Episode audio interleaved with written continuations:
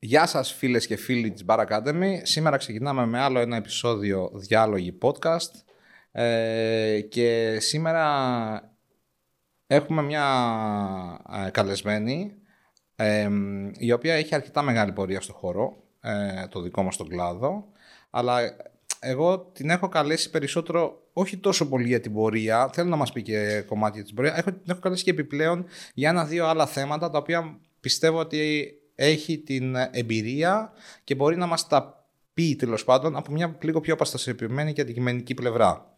Ε, μαζί μας σήμερα είναι η Άτζελη Αμαριδάκη από, το, από την ε, ε Diageo Ελλάς ε, και Πορτογαλίας από ό,τι κατάλαβα.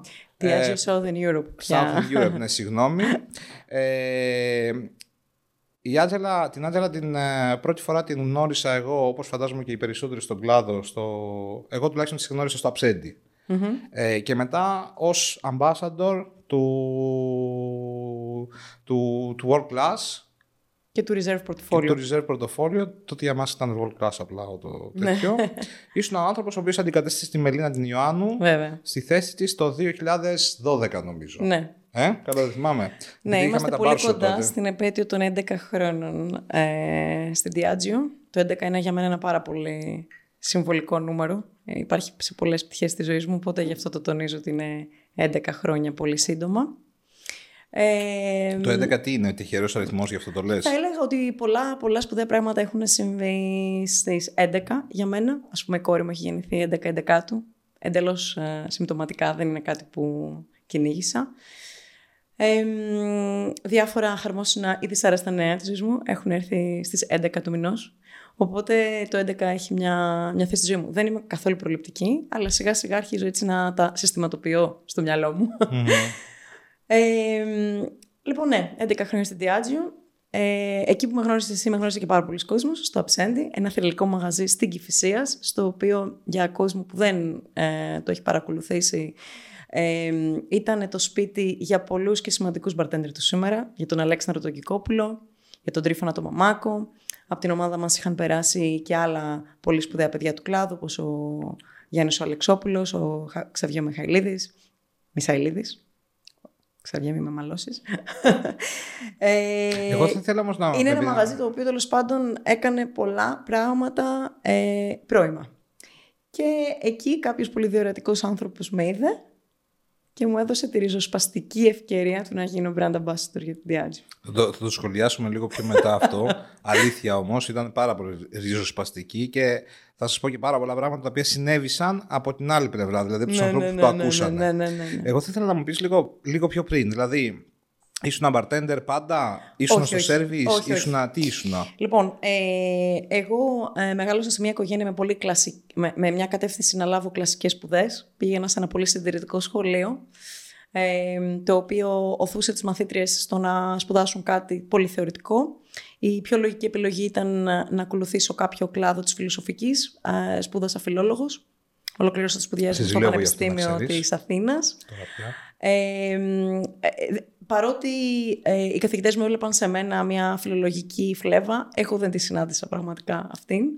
Πολύ γρήγορα άρχισε να με απασχολεί εστίαση ο τουρισμός. Ε, ξεκίνησα να βιοπορίζομαι από αυτό. Έκανα πάρα πολλά μεροκάματα σε bar catering εταιρείες, σε άλλα catering κτλ. Ε, τα κορίτσια ήταν λίγα σε αριθμό εκείνη την εποχή, οπότε κάποιος που είχε πολλή διάθεση ήταν εύκολο να εξελιχθεί, γιατί γινόταν περιζήτητος. Δηλαδή, ένα κορίτσι γινόταν περιζήτητο. Ήμασταν πολύ λίγες στον αριθμό. Έχεις ξεκινήσει στο Σπύρο, ή ήσουν ε, σε κάποια ήμουνα, άλλη ήμουνα και αλλού πριν το Σπύρο, αλλά ήμουνα και στο Σπύρο, ναι. Ε, ε, κάναμε πολλά event. Ταυτόχρονα ε, με πλησίασαν κάποιοι επιχειρηματίες και άρχισα να δουλεύω για αυτούς. Οπότε άρχισα να βλέπω ε, ένα μονοπάτι εκεί για μένα. Που λεγόταν εστίαση συνολικά. Τι ηλικία τώρα μιλάμε αυτό; Ε, ήδη από το πανεπιστήμιο είχα ξεκινήσει να κάνω αυτές τις δουλειές. Ε, Δεν ήσουν από τα 18, ας πούμε, 16. 20 χρονών. 20 χρονών. Βέβαια, ε, είχα δουλέψει και σε σερβιτόρα. Έχω περάσει και από τα Fridays, έχω περάσει και από το Φλοκαφέ. Έχω περάσει Έχεις περάσει από τα Fridays, ε, αλήθεια; Βέβαια, Πότε; Ναι, ναι. Το ε, 1999 προς 2000. Ναι, εγώ δεν ήμουν τότε. Είσαι πιο παλιά από μένα. Είμαι ίσως Πω, πιο πω, παλιά. Ναι, ναι, σφαλιάρα. τώρα, τώρα σιγά σιγά αποκαλύπτονται εδώ Σφαλιάρα. και πράγματα όπως ηλικίες και διάφορα άλλα ευαίσθητα. Είναι και άλλο στο, στο, στην εταιρεία σου που έχει περάσει από το Fridays, το ξέρεις, ε; Ε, έχω, ε, υπάρχει πάρα πολλοί κόσμος που έχει ε, γαλουχηθεί στα Fridays, οπότε ναι. Θα τον φωνάξουμε εδώ και όταν τον φωνάξουμε θα το αποκαλύψει. Είναι Ναι, ας, ας μην τα αποκαλύψουμε όλα. Υψηλός τέλεχος Ναι, ναι. πολύ στην εταιρεία που έχει δουλέψει κάποιο καιρό. Και το έμαθα κι εγώ. Ε, ήταν ένα σχολείο σε πολλά πράγματα και τα Fridays και, και τα φλόκα. Έτσι. Ε, είχαν και εκεί μια οργάνωση πολύ μεγάλη. Είχαν αρχίσει να συστηματοποιούν τον καφέ όταν πήγα κτλ. Υπήρχε. Είχες εργαστεί και στα φλόκα. Ναι, ναι, ναι. Ε, τι, τι θέση τώρα αυτό; Σερβιτόρα. Πολύ ωραία, Σερβιτόρα, δηλαδή- υποδοχή, δηλαδή- κρατήσεις. Δεν υπήρχε ακόμα το bartending. Έτσι, και, στα, και στα catering ξεκίνησα από άλλες θέσεις. Ε, μετά από κάποιες ελλείψεις και οι ανάλογοι άνθρωποι ευθύνης εκεί μου είπαν ότι θα σου ταιριάζει το μπαρ, γιατί δεν το κάνεις; Ε, βρέθηκα λοιπόν στη θέση του, του bartending. Τότε ήμουν απλώς barwoman. Δεν υπήρχε ο όρος bartending που μου αρέσει πάρα πολύ αυτή τη στιγμή γιατί ε, είναι διεθνής, τον καταλαβαίνουν όλοι. Δεν χρειάζεται να είναι αγόρι, κορίτσι, είναι ο, ο, ή bartender. Μου αρέσει πάρα πολύ αυτό. Ε, τότε ήμουν απλώς barwoman. Ε, κυριαρχούσε ε, ο λόγος μάλλον για τον οποίος σε επιλέγαν ήταν το να είσαι εξυπηρετικός, χαμογελαστός και εμφανίσιμος. Ήταν τα βασικά χαρακτηριστικά. Μετά ήρθε το να έχεις γνώση στο αντικείμενο. Ε, οπότε κάποια στιγμή μέσα από όλες τις επιχειρήσεις έτσι που άλλαξα και ο- η μία με πρότεινε στην άλλη ε, βρέθηκα και στο Αψέντη που ήταν ένα μπαρ στην Κηφισίας όπως είπα που δεν ε, ήταν τόσο γνωστό. Και εκεί μαζεύτηκε μια πολύ ωραία παρέα ε, οι οποίοι σιγά σιγά α, αποφασίσαμε να δώσουμε και μια άλλη ταυτότητα στο μαγαζί πιο κοντά στο να κάνει ποτά περίτεχνα να, να πλησιάσει αυτό που βλέπαμε και από κάποια μπαρ του εξωτερικού, γιατί αυτό ήταν τότε το, ε, το σημείο αναφοράς. Αυτό είναι 10, 11, 12. Πότε Λοιπόν, φτιάχτηκε. εγώ στο Αψέντη ήμουνα ήδη από το 8. Δηλαδή, Με το ε, έκανα μια σεζόν το καλοκαίρι στην, α, παρα- στην παραλιακή και από εκεί με προτείνανε για να πάω ε, στο Αψέντη. Ε, ήμουν από το 8 και μέχρι και το 2012. με, το, με το Θεοδόση και το Ναι, ναι, Μαθοδοκίμ και, και τότε. πριν από αυτούς, και οριακά πριν από αυτούς. Ε, το μαγαζί βέβαια στη συνέχεια δεν μπόρεσε να κερδίσει το κοινό μετά την αλλαγή που κάναμε. Ε, είχε μια έτσι πορεία δύσκολη ε, μέχρι που έκλεισε τις πόρτες του, ενώ ήδη εγώ είχα πάει πια στην Diageo. Okay, σε αυτό Μάθαμε ήσουν πάρα μετοχ- πολλά και σου- από αυτό. Σου ήσουν, ήσουν μετοχικά εκεί στην Ναι, ναι, εταιρεία, είχα, ε, είχα είχες- μπει και μετοχικά, ναι.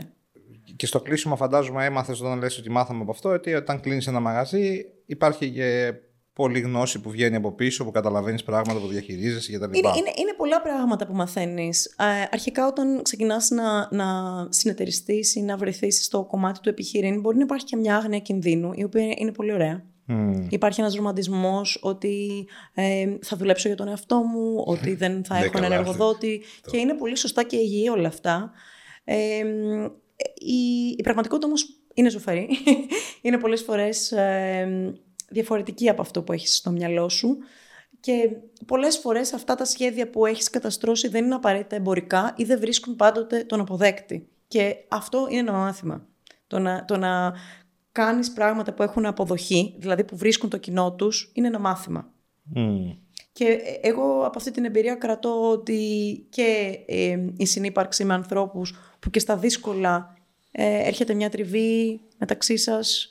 Ε, μ, ε, υπάρχει πολλές φορές το θέμα των ευθυνών, ποιος θα πάρει τις περισσότερες. Είναι, είναι πολλά τα μαθήματα.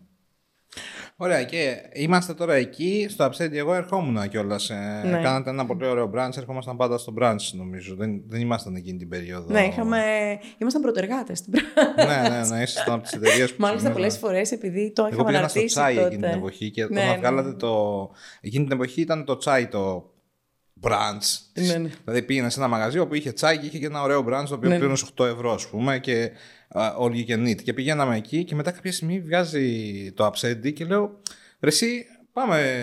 Και, και ήμασταν κάθε Κυριακή νομίζω σχεδόν. Λοιπόν, να σου πω ότι ε, λαμβάναμε κάτι σχόλια τότε στα social media, στο λογαριασμό μας, ότι ο κόσμος προφανώς δεν ήταν εξοικειωμένος με τη λέξη branch και μας ρωτούσε τι είναι αυτό; Και σκέφτομαι ότι αυτό δεν είναι πάρα πολλά χρόνια πίσω. Είναι σχεδόν 10 χρόνια πίσω. Οπότε αυτό αρκεί για να σκεφτεί κανείς πόσο πολύ έχει εξελιχθεί και η κουλτούρα του ποτού και του φαγητού μας σε 10 χρόνια. Mm, πάρα πολύ. Ελλάδα, ναι, ναι. Ελλάδα πάρα, πάρα πολύ. Ωραία, είσαι εκεί λοιπόν. Ε, ε, ξεκινάει, σου, σου γίνεται η πρόταση από τον ε, Χάρη. Δεν έγινε ακριβώς πρόταση, ήταν ένα σχεδόν debate. Δηλαδή; ε, εγώ δεν είχα σκεφτεί για τον εαυτό μου ότι θα ήθελα ποτέ να ενταχθώ στο, στο σχήμα μιας εταιρείας, κυρίως πολυεθνικής. Δεν το είχα σκεφτεί ποτέ. Ε, μπορώ να πω ότι το απέφευγα κιόλας. Ε, διορατική ήταν και η Μελίνα Ιωάννου, που είχε τη θέση μου. Ε, και σε, μάλιστα σε μια εποχή που ίσως ήταν και το μόνο κορίτσι σε εταιρεία, δεν ξέρω. Ε, εγώ προσωπικά την είχα γνωρίσει σε ναι. μια γευσηγνωσία και είχα ξετρελαθεί. Μελίνα ε, και η Δέσποινα ήταν εκείνη την εποχή. Ναι, ναι, ναι. Σωστά, ήταν στο Jameson Δέσποινα.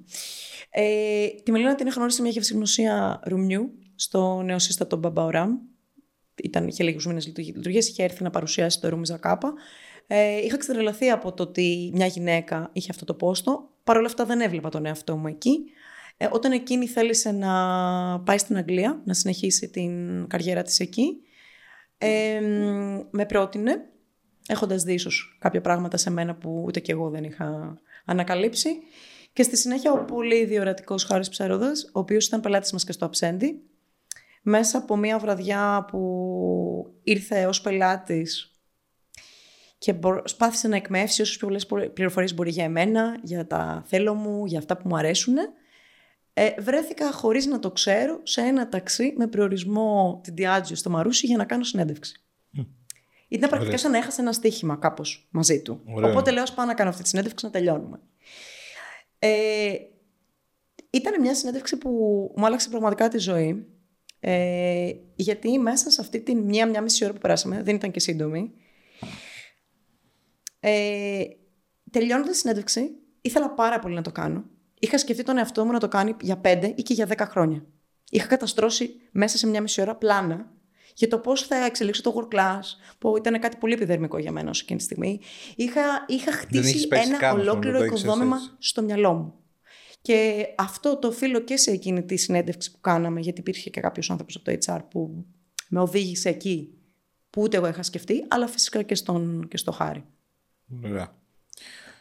Και, και κάνεις τώρα, ε, τότε εκείνη την εποχή ήσουν καθόλου μέσα στο το τι γίνεται στο community, το work class, πήγαινες Λοιπόν, εγώ είχα διαγωνιστεί κιόλας στο work class, ήταν εκείνη η χρονιά που είχα διαγωνιστεί.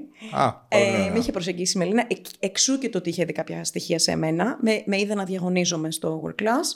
Ε, έπεσα σε μια χρονιά τιτάνων, γιατί διαγωνιζόταν η Μάρφη Μπαλή, ο Θάνος Προναρής, ο Βασίλης ο Κυρίτσης, ο Γιάννης Σαμαράς, ο Γιάννης ο Μπάγκος, δηλαδή ήταν ε, all-star game. Δεν είχα καμία ελπίδα να πάω παρακάτω. Μάλιστα, όταν πια πήγα στην Diageo, ανέτρεξα σε ένα αρχείο να βρω τη βαθμολογία της χρονιάς μου. Μπορώ να πω ότι ήταν decent, εντάξει. Δεδομένων των συμπληγάδων πάνω στις οποίες έπεσα. Ε, διαγωνίστηκα λοιπόν στο Work Class. Ε, μου άρεσε αυτό που είδα εκείνη τη χρονιά. Μου άρεσε ότι δημιουργείται ένα community. Ε, ήταν και ένας θεσμός πολύ συμπαγής. Ε, έφερνε ανθρώπους από το εξωτερικό να σε αξιολογήσουν τα λοιπά, να παρουσιάσουν το εκπαιδευτικό κομμάτι. Οπότε ε, είχα ήδη μια σχετική άποψη για τον θεσμό και δεδομένης της ε, χρονιάς που είχα ζήσει με τους συνεταίρου μου στο Absente, είχα έρθει και σε πολύ στενή επαφή με πάρα πολλά παιδιά από τον κλάδο και από την Ελλάδα και κάποιους από το εξωτερικό που μας είχαν επισκεφθεί. Οπότε είχα αρχίσει να αντιλαμβάνομαι τι γίνεται. Ε, και βέβαια μέσα σε αυτά τα χρόνια που είχα πια τη θέση, ο κλάδος εξελίχθηκε πάρα πολύ γρήγορα. Θεσμοί γεννήθηκαν, που δεν υπήρχαν έτσι, θεσμοί ε, βραβεία, ε, πάρα πολλά πράγματα έγιναν μέσα σε αυτά τα χρόνια, οπότε και εγώ εξελίχθηκα μαζί τους. Ε, και ξεκινάς τώρα και το κάνεις αυτό, ξεκινάς τώρα τέλος πάντων το, τότε το μπαίνεις στη διαδικασία του να γίνεις ambassador. Εγώ θυμάμαι εκείνη την εποχή σχόλια απίστευτα, σεξιστικά σχόλια πάνω στο... Ε, Κυρίως, κυρίως για το κομμάτι το ότι για την εμφάνισή σου μου, μου λέγανε, το οποίο εμένα προσωπικά, εγώ έχω ένα μικρό κόλλημα ρε παιδί μου με το, με το κομμάτι, εγώ επειδή έχω μεγαλώσει με γυναίκες γύρω μου και επειδή με, με σχεδόν όλοι ήμουν πάντα το αγόρι της οικογένειας τέλος πάντων, Έχει τύχει να είμαστε τρία ξαδέρφια που μεγαλώσαμε μαζί, τέσσερα ξαδέρφια, να είμαι το μόνο αγόρι. Έχει τύχει να. Έχει τύχει. Έγινε έτσι η μητέρα, μεγάλωσα με τη μητέρα μου και τη γιαγιά μου. Οπότε όλο αυτό το πράγμα με έχει κάνει και είμαι πάρα πολύ ευαίσθητος σε αυτό το θέμα. Και προστατευτικός, φαντάζομαι. Και πάρα πολύ, ναι, ναι, ειδικά, okay. ειδικά σε αυτό. Ε, οπότε όταν ερχόντουσαν και μου λέγανε σχόλια, ειδικά τέτοιου στυλ, πάντα μου χτυπάγανε ρε παιδί μου. Θα, σου, θα σου πω γι' αυτό. Ε, καταρχήν, το λέω καταρχήν με τη λογική ότι, με την, με την έννοια ότι ε, εμένα ερχόντουσαν στα αυτιά μου πράγματα τα οποία δεν μου αρέσουν αυτά που άκουγα. Δηλαδή, ίσως και ένας από τους λόγους που έκανα και έδωσα περισσότερη προσοχή και να, να καταλάβω λίγο τι είναι ο άνθρωπος ο οποίος ανέλαβε, γιατί ήταν πολύ μεγάλο πράγμα αυτό τότε. Ναι, ναι. Έτσι, δηλαδή, η Μελίνα ήταν στον κλάδο, την ξέραμε, κάτι έκανε τέλος πάντων, κάποια στιγμή ανέλαβε τη συγκεκριμένη θέση. Ε, γιατί βγήκε αυτή η θέση, δεν υπήρχε πριν καν. Ναι, αυτή ναι, η θέση. Είναι, να, να πω ότι η Diageo ήταν μια από τις πρώτες εταιρείες που έχτισε ε, τη θέση brand ambassadorship. Ναι, έτσι ενός brand ambassador. Και που επέλεξε και μια γυναίκα για να βρίσκεται σε αυτό το πόστο. Το οποίο, ήταν, το οποίο εκείνη την εποχή, επειδή ήταν δύο. Τέλος πάντων, το θέμα είναι ότι αυτή η θέση, ειδικά επειδή ήταν η εποχή που ξεκίναγε όλο το community να μεγαλώνει, ήταν μια θέση την οποία την, την πάρα πάρα ναι, ναι, πολλοί ναι, ναι, άνθρωποι. Το γνωρίζω, τη θέλανε πάρα πολλοί άνθρωποι. Το γνωρίζω. Υπήρχαν άνθρωποι οι οποίοι ήταν φτασμένοι και Δεν μίλησα με τους ανθρώπους που είχαν κάνει τις αιτήσεις για τη θέση ενδεχομένως. Μίλησα με αρκετό κόσμο ο οποίος ήταν γύρω-γύρω και τα σχόλια που είχα γύρω-γύρω, τα οποία ήταν κακά. Ε, από την άποψη ότι δεν ήταν σχόλια που αφορούσαν τον επαγγελματία Άτζελα, η οποία Άτζελα έδεσε. Δεν, δεν γνώριζαν τον επαγγελματία Άτζελα. Α είμαστε δίκαιοι. Ναι. Δεν τον γνώριζαν. δηλαδή, στο... ε, μπορώ να σου πω με, με πολύ μεγάλη ειλικρίνεια. Δεν τον γνώριζαν. Δεν υπήρχε κάποια σπουδαία επαγγελματική ταυτότητα από πίσω. Εγώ ήμουν μια παραγούμαν αρκετά δημοφιλής στο Αψέντη, στον κύκλο των πελατών μας. Δεν, δεν ήμουν μια παραγούμαν όμως που είχε από πίσω τη δάφνες ε, σχετικά με το bartending δεν είχα κερδίσει κάποιον διαγωνισμό, δεν είχα δώσει τα εχέγγυα ότι είμαι μια σπουδαία επαγγελματίας ως μπαργούμαν. Ξεκάθαρα. Ε, το οποίο να, το, Να, τονίσω ότι δεν είναι το προαπαιτούμενο για τη θέση που είχα. Όχι, δεν, δεν είχα δώσει τα εχέγγυα ότι είμαι μια σπουδαία επαγγελματίας. Ήμουνα ε, ενδεχομένως πολύ καλή στη δουλειά μου, αλλά αυτό ο κόσμος δεν το γνώριζε. Αυτό φτάνει όμως. Και, και δεν είναι όμως το ζητούμενο για το ρόλο. Και πρέπει να το Διαφωνώ τονίσω αυτό. Που λες. Διαφωνώ με αυτό που λες. Πολύ διαφωνώ. Γιατί; Γιατί εσύ αυτό που λες τώρα είναι ότι πρέπει στις θέσεις του ambassador ενός brand να είναι άνθρωποι οι οποίοι είναι φτασμένοι, να είναι γνωστοί στον, στον Είπα το ακριβώς αντίθετο. Είπα ακριβώς το αντίθετο. Είπα ότι δεν είναι το ζητούμενο για τη θέση. Α, okay. Είπα ότι δεν είναι το ζητούμενο για τη θέση. Είπα ότι εγώ δεν ήμουν μια επαγγελματίας αναγνωρισμένη ανά την Ελλάδα, άσχετα αν ήμουν καλή στη δουλειά μου. Ε, δεν υπήρχαν τα εχέγγυα προς τους έξω να γνωρίζουν ποια είμαι εγώ. Και εγώ ήμουν ένα άτομο που εξελισσόταν εκείνη τη χρονική στιγμή. Ε, μάθαινα πάρα πολλά πράγματα εκείνη τη στιγμή. Σίγουρα όμως δεν ήμουν ένας φτασμένος επαγγελματίας και αναγνωρισμένος. Το οποίο όμως δεν είναι το ζητούμενο. Όχι, αλλά λέω ότι οι άνθρωποι λοιπόν που είχαν αναγνώριση για μένα, δικαίως αμφισβητούσαν διάφορα πράγματα γιατί δεν με ξέρανε. Ταυτόχρονα, στην, στην θέση που είχα στο Αψέντη για πολλά χρόνια, όπως προείπα, η, η χρονική στιγμή ήταν σημαντική, γιατί ε, περνούσαμε από την εποχή του καλή εξυπηρέτηση, ευχάριστος επαγγελματίας και εμφανίσιμος, στο γνώστη των ποτών, καλός στο να εξηγήσει τι είναι αυτό που πίνεις, καλός στο να δημιουργήσει ωραίες συνταγές. Οπότε εγώ πέρασα από μια εποχή που ήταν πολύ πιο σημαντικό το να είμαι μια καλή οικοδέσποινα σε μια εποχή του να έχω και γνώση του αντικειμένου.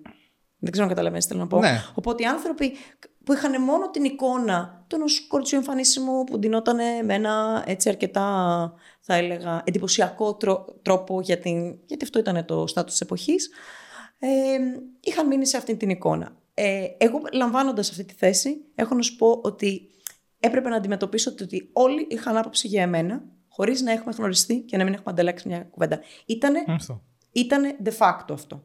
Είτε επικοινωνούσα με κάποιον στο τηλέφωνο, είτε μου έστελνε κάποιος μήνυμα στα social media, είτε έμπαινα σε μια επιχείρηση. Είχαν όλοι ήδη σχηματισμένη άποψη για εμένα, την οποία έπρεπε είτε να αλλάξω, είτε να προσπεράσω. Δεν ήταν εύκολο, αλλά δεν ήταν και κατόρθωτο. Να σου πω κάτι σε αυτό, σε αυτό το θέμα, ότι στην πραγματικότητα το, το σχόλιο μου, γιατί θα συνεχίσει αυτό, θα συνεχίσουμε σε αυτό, γιατί είναι κάτι το οποίο θα θέλω να συζητήσουμε πολύ αυτό που λες, γιατί εγώ θέλω, να, να, θέλω, θέλω σήμερα να αναλύσουμε το συγκεκριμένο θέμα, ε, της, της, το πώς μπορεί να κινηθεί ένας άνθρωπος στην αγορά μας, πόσο μάλλον ε, σε μια τέτοια θέση που προβάλλεται πάρα πολύ, ή, που, που, που έχει πολύ κακία ενδεχομένως που μπορεί να έρχεται από χωρίς λόγο.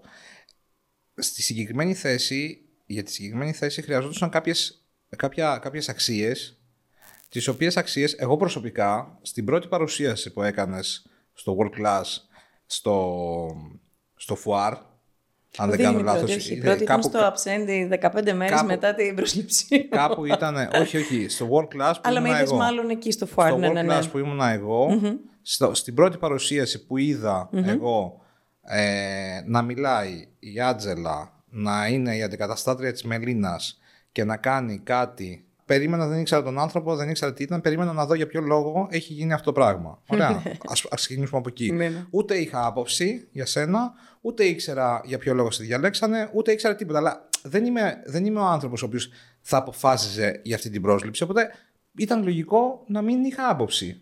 Όπως είναι το φυσιολογικό. Πηγαίνοντας λοιπόν στην πρώτη παρουσίαση την οποία έκανες, και αυτό είναι εμπειρία η οποία πραγματικά είναι ένας ένας από τους λόγους. Το νομίζω δεν στο έχω ξανα- δεν στο έχω ξαναπεί αυτό.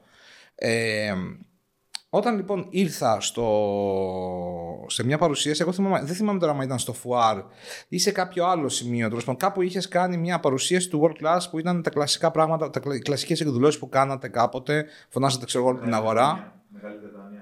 Δεν, δεν, δεν το θυμάμαι. Ήταν η πρώτη, σου, η πρώτη παρουσίαση που είχα δει εσένα να, να είσαι ambassador του World Class, των Reserve και να μιλάς ως, ως άνθρωπος τέλος πάντων. Ναι.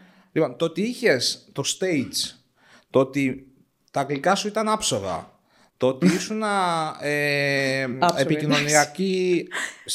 Sorry κιόλας για την Ελλάδα ήταν super. Εντάξει, είναι Ε, κα... είχαμε πάντα πρωθυπουργό, υπάρχει ο- room, room for improvement Ναι, σε είχαμε όλα τα πρωθυπουργό ο πράγματα. οποίος μίλαγε. Ε, πίστεψε με, δεν είναι κάτι. Εν το πάση οποίο περιπτώσει, ναι. Αλλά είναι- ε, αυτό που λέω είναι ότι υπάρχει πάντα περιθώριο για βελτίωση. Ναι. Όχι, ε, για μένα εκείνη την εποχή, για ένας άνθρωπος ο οποίος μετέφραζε ταυτόχρονα. Δηλαδή, εγώ θυμάμαι, είχα εντυπωσιαστεί από το ότι. Δεν, δεν θυμάμαι τώρα. Μετέφραζες τους ανθρώπους live. Κά, Ναι, κάτι ναι, είχε ναι. γίνει, δεν θυμάμαι τώρα. Ε, είχαμε συνήθως ξένους ομιλητές. Το World Class γινόταν δύο φορές το χρόνο, ε, σε δύο κύματα, ε, αρινό και χειμερινό. Και κάθε φορά που είχαμε έναν ξένον ομιλητή, τον μετέφραζα διαζώσεις. Μετέφραζες εσύ Ε, ναι, live γιατί σχεδόν. πολλά παιδιά δεν μπορούσαν να παρακολουθήσουν ε, το, αυ- το περιεχόμενο. Κάποια, κάποια παιδιά, ας πούμε, δεν ήταν εκτεθειμένα τόσο πολύ στην αγγλική γλώσσα και δεν είχαν τέτοια εξοικείωση, οπότε μετέφραζα εγώ live. Ωραία. Το θέμα ποιο ήταν, ότι δεν είναι ότι μιλούσε κατά αγγλικά, έτσι, καμία σχέση. Το θέμα ήταν εγώ έβλεπα έναν άνθρωπο ο οποίος είχε το stage, είχε όλο το event. Δηλαδή το είχε, δεν χρειαζόταν. Ήταν Εντάξει. σαν να, είχες, σαν να το έκανες, ρε παιδί μου, πέντε χρόνια, έξι χρόνια σταθερά. Και λέω, εντάξει, ρε φίλε, τώρα συγγνώμη κιόλας, αλλά κοις- να κοιτάς γύρω-γύρω σου και να λες, «Ε, δεν είναι λογικό ας πούμε, που τη διαλέξαν ας πούμε, αυτό για αυτό το πράγμα. Ε, Μπάμπη, δεν, δεν, ε, ε, να πω ότι δεν είναι κάτι που είχα ξανακάνει πριν το World Class. Ε, Ναι, αλλά κάποιος το είχε δει αυτό όμως. ναι, αυτό ναι, είναι το θέμα. Βέβαια. Ε, και να πω ότι και οι συνδέξει από τις οποίες πέρασα είχαν και role playing και πολλά ώστε να δουν διάφορες πτυχές μου και να ανακαλύψω κι εγώ ε, τελικά αυτές τις πτυχές μου. Λόγω των μεγάλων απαιτήσεων που είχε αυτή η θέση, γιατί όπως πολύ σωστά είπες, ήταν θέση πολύ μεγάλης προβολής, είχε να κάνει με πάρα πολλά event, είχε και μια πολύ καταιγιστική καθημερινότητα, συνεργασία με τους πολιτές, με τα μαγαζιά κτλ. Έπρεπε να, να αναπτύξω ταχύτατα ε, τις δεξιότητές μου. Δεν υπήρχε περιθώριο ε, να, να μην το κάνω. Οπότε, ε, δεδομένων αυτών των υψηλών αναγκών, ε, έβαλα και εγώ τον πύχη ψηλά και προσπάθησα όσο καλύτερα μπορώ να το κάνω. Και πάμε τώρα στο σημείο που για μένα απέδειξες εκείνο το event και έκλεισες όλα τα στόματα τα οποία σχολιάζανε όλα αυτά τα πράγματα ή χρειαζόταν να κάνεις αυτό που μου λες τώρα ότι που δεν το ήξερα και δεν μου το έχει ξαναπεί ότι χρειαζόταν να ξεπεράσεις πράγματα τα οποία και απόψεις τις οποίες είχαν σχηματίσει πριν σε γνωρίσει κάποιος. Το θέμα είναι, το θέμα Ε, είναι πάντως, ότι... Μπάμπη, να σου πω ότι οι άνθρωποι θα έχουν πάντα γνώμη για σένα. Όσο εκτίθεσαι, όσο κάνεις, ε, κάνεις πράγματα για τη δουλειά σου και για τον εαυτό σου, θα έχουν απόψεις. Δεν, δεν, Δεν μπορείς μας πειράζει ούτε αυτό, ναι, όλοι, δεν όλους να τους έχεις με το μέρος σου, ούτε αυτά που κάνεις να αρέσουν σε όλους και να τα αποδέχονται. Ε, Θεωρώ ότι Ναι. πρέπει να, να είσαι σε αρμονία με αυτό στη ζωή για να πορευθείς. Είναι ένα μότο που τουλάχιστον εγώ έχω προσωπικά και το έχω μοιραστεί μαζί σου. Ότι για να κάνεις πρέπει να επιλέγεις από που θα παίρνεις feedback, ε, θα, θα επιλέγεις ποιους θα ακούς και από ποιους θα δέχεσαι την κριτική για να γίνεις καλύτερος. Ότι δεν θα σε σταματούν ε, οι απόψεις που έχουν και κυρίως αυτές που έχουν πριν καν να σε δουν ή καν να σε γνωρίσουν. Ναι, αυ- αυτό το πράγμα το συζητήσαμε πριν, ε, πριν ξεκινήσουμε, πατήσουμε το REC τέλος πάντων.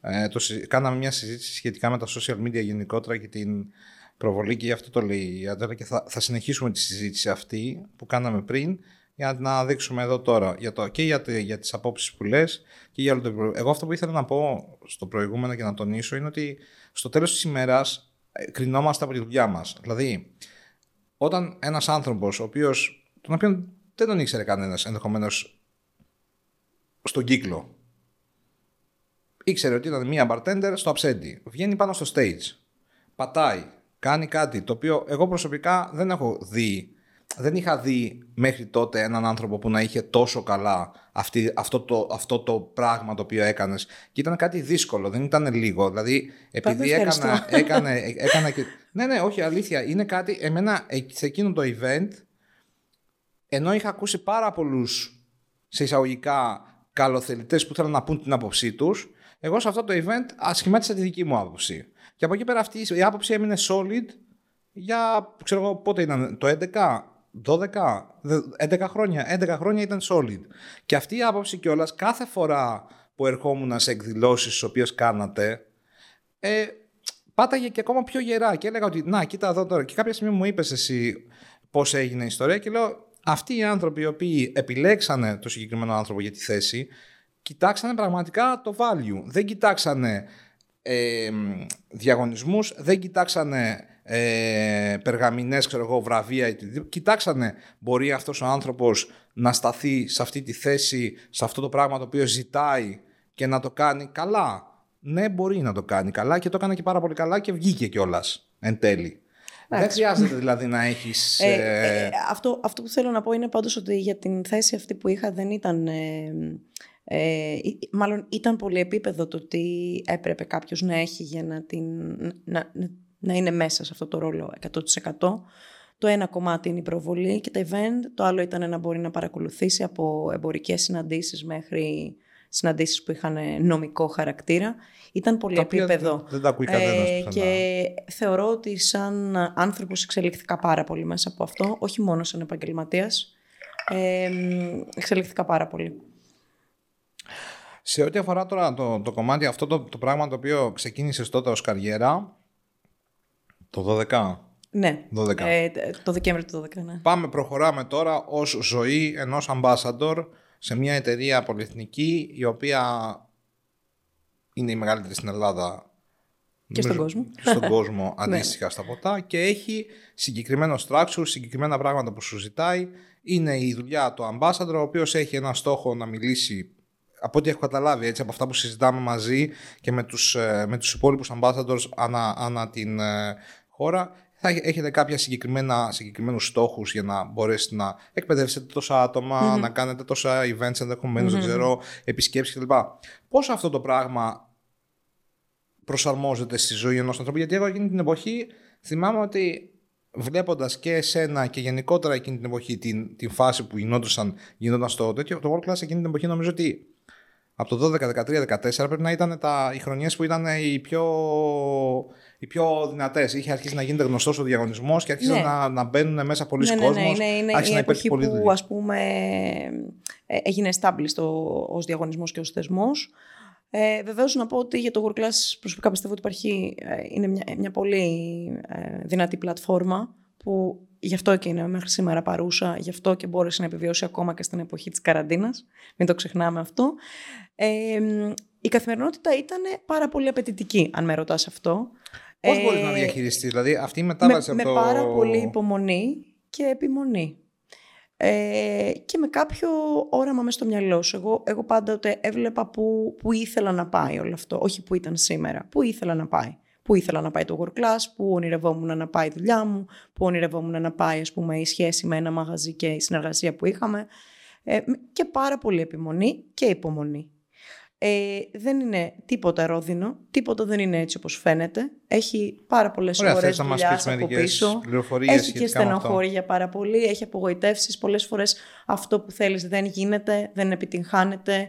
Δεν, δεν είναι εύκολο να πείσει και την ομάδα στην οποία νίκης. Έχεις πάντα έναν μάνατζερ σε μια πολυεθνική, ο οποίος πρέπει να πιστεί για αυτό που, που έχεις στο μυαλό σου. Πολλές φορές αξιολογεί με κριτήρια που εσένα δεν σου είναι αρεστά ή δεν σου είναι προσφυλή. Ε, Πες μας απλά μερικά, μερικά παραδείγματα, ρε παιδί μου. Πες μας, κυρίως, εγώ θέλω να, να πεις ε, πράγματα, να μας πεις πράγματα από την εμπειρία σου, γιατί τώρα πια έχεις φύγει, μπορείς να τα δεις και λίγο πιο ψύχρεμα από το συγκεκριμένο Ψύχρεμα. κομμάτι. πιο ψύχρεμα εννοώ ότι είναι άλλο να, να το ζεις στο σήμερα, το οποίο συμβαίνει κάτι αυτή τη στιγμή και άλλο να το έχεις ζήσει σε μια διαφορετική εποχή, να έχεις περάσει, να έχεις ζήσει και Κοίτα, το καλό και το ε, κακό και να έχεις φτάσει σε ένα σημείο άλλο. Ναι, θα σου Ε, πω ότι εγώ ήμουν συνολικά στη η θέση ζωή του σου πώς ήταν Ambassador εκείνη την 6 εποχή; χρόνια, ε, που ε, είναι κάτι που επί... ήθελα πολύ να είμαι σε αυτή τη θέση, μου άρεσε πάρα πολύ.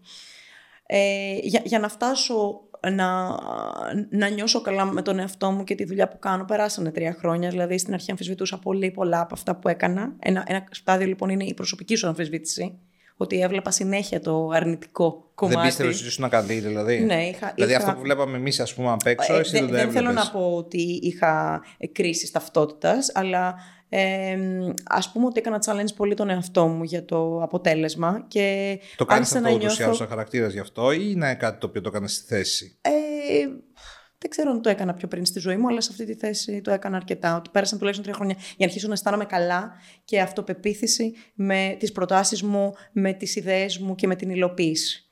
Ναι. Ε, ταυτόχρονα ε, είχα συνεργασία με έναν πολύ οραματιστή μάνατζερ, ο οποίος έβαζε τον πύχη πάρα πολύ ψηλά και έπρεπε να, να, κάπως να, να, να γεμίσω και τη, τη δική του, ας- αν θέλεις, το, δικ- το, τη- το δικό του όραμα, όχι μόνο το ατομικό μου. Ε, οραματίστηκε θεσμούς όπως το fine drinking, νομίζω ότι θυμάσαι τι είναι αυτό. Ήταν μια πάρα πολύ μεγάλη γιορτή για το ποτό που ε, καλούσε καταναλωτές στην Αθήνα και στη Θεσσαλονίκη. Μμμ. Ήταν τεράστια τα project ε, που έπρεπε να διαχειριστούμε. Ε, είχε λοιπόν οποίο πάρα έχει πολύ εξαιρετικά- άγχος ε, για την υλοποίηση, για το αν θα πετύχει ή όχι, είχε πα- πάρα πολύ αγωνία ε, και είναι, είναι Όρους σίγουρο ότι... δουλειάς. Ο, ο, ανεξέλεγκτες. Δηλαδή δεν, δεν είναι κάτι που όριζε η εταιρεία ότι θα κάνω. Δεν, ήταν, ήταν κάτι που ήταν και ένα ατομικό μου στοίχημα για να πετύχει αυτό που ήθελα να γίνει. Φ- ή- Ήσουν δηλαδή στη φάση ότι εγώ θέλω να βγει και το κάνω, εργα- δουλεύω, Για- εργάζομαι όσο με παίρνει και όσο, όσο αντέχω, ας αντέχω πούμε. για να γίνει με τον καλύτερο τρόπο. Μμμ. Ε, εγώ, ας πούμε, είμαι και ένα άτομο που, που δεν θέλει να αφήνει πράγματα στην τύχη τους. Ε, προσπαθώ όσο γίνεται και όσο περνάει από το χέρι μου να, να υλοποιούνται με τον βέλτιστο δυνατό τρόπο. Οπότε ε, ήταν και, και πέρα από την καθημερινότητα της δουλειάς, ακόμα και στον ελεύθερό μου χρόνο, ας πούμε, το Σαββατοκύριακο, έκανα πράγματα που ανέπτυσαν πολύ το επαγγελματικό ε, μέρος του εαυτού μου. Πολύ ωραία. Ε, Βεβαίως, ε, ήταν Ε, μια επιλογή. αν Θέλω, πισ- θέλω να, να το τονίσω αυτό. Ήταν μια επιλογή για εμένα.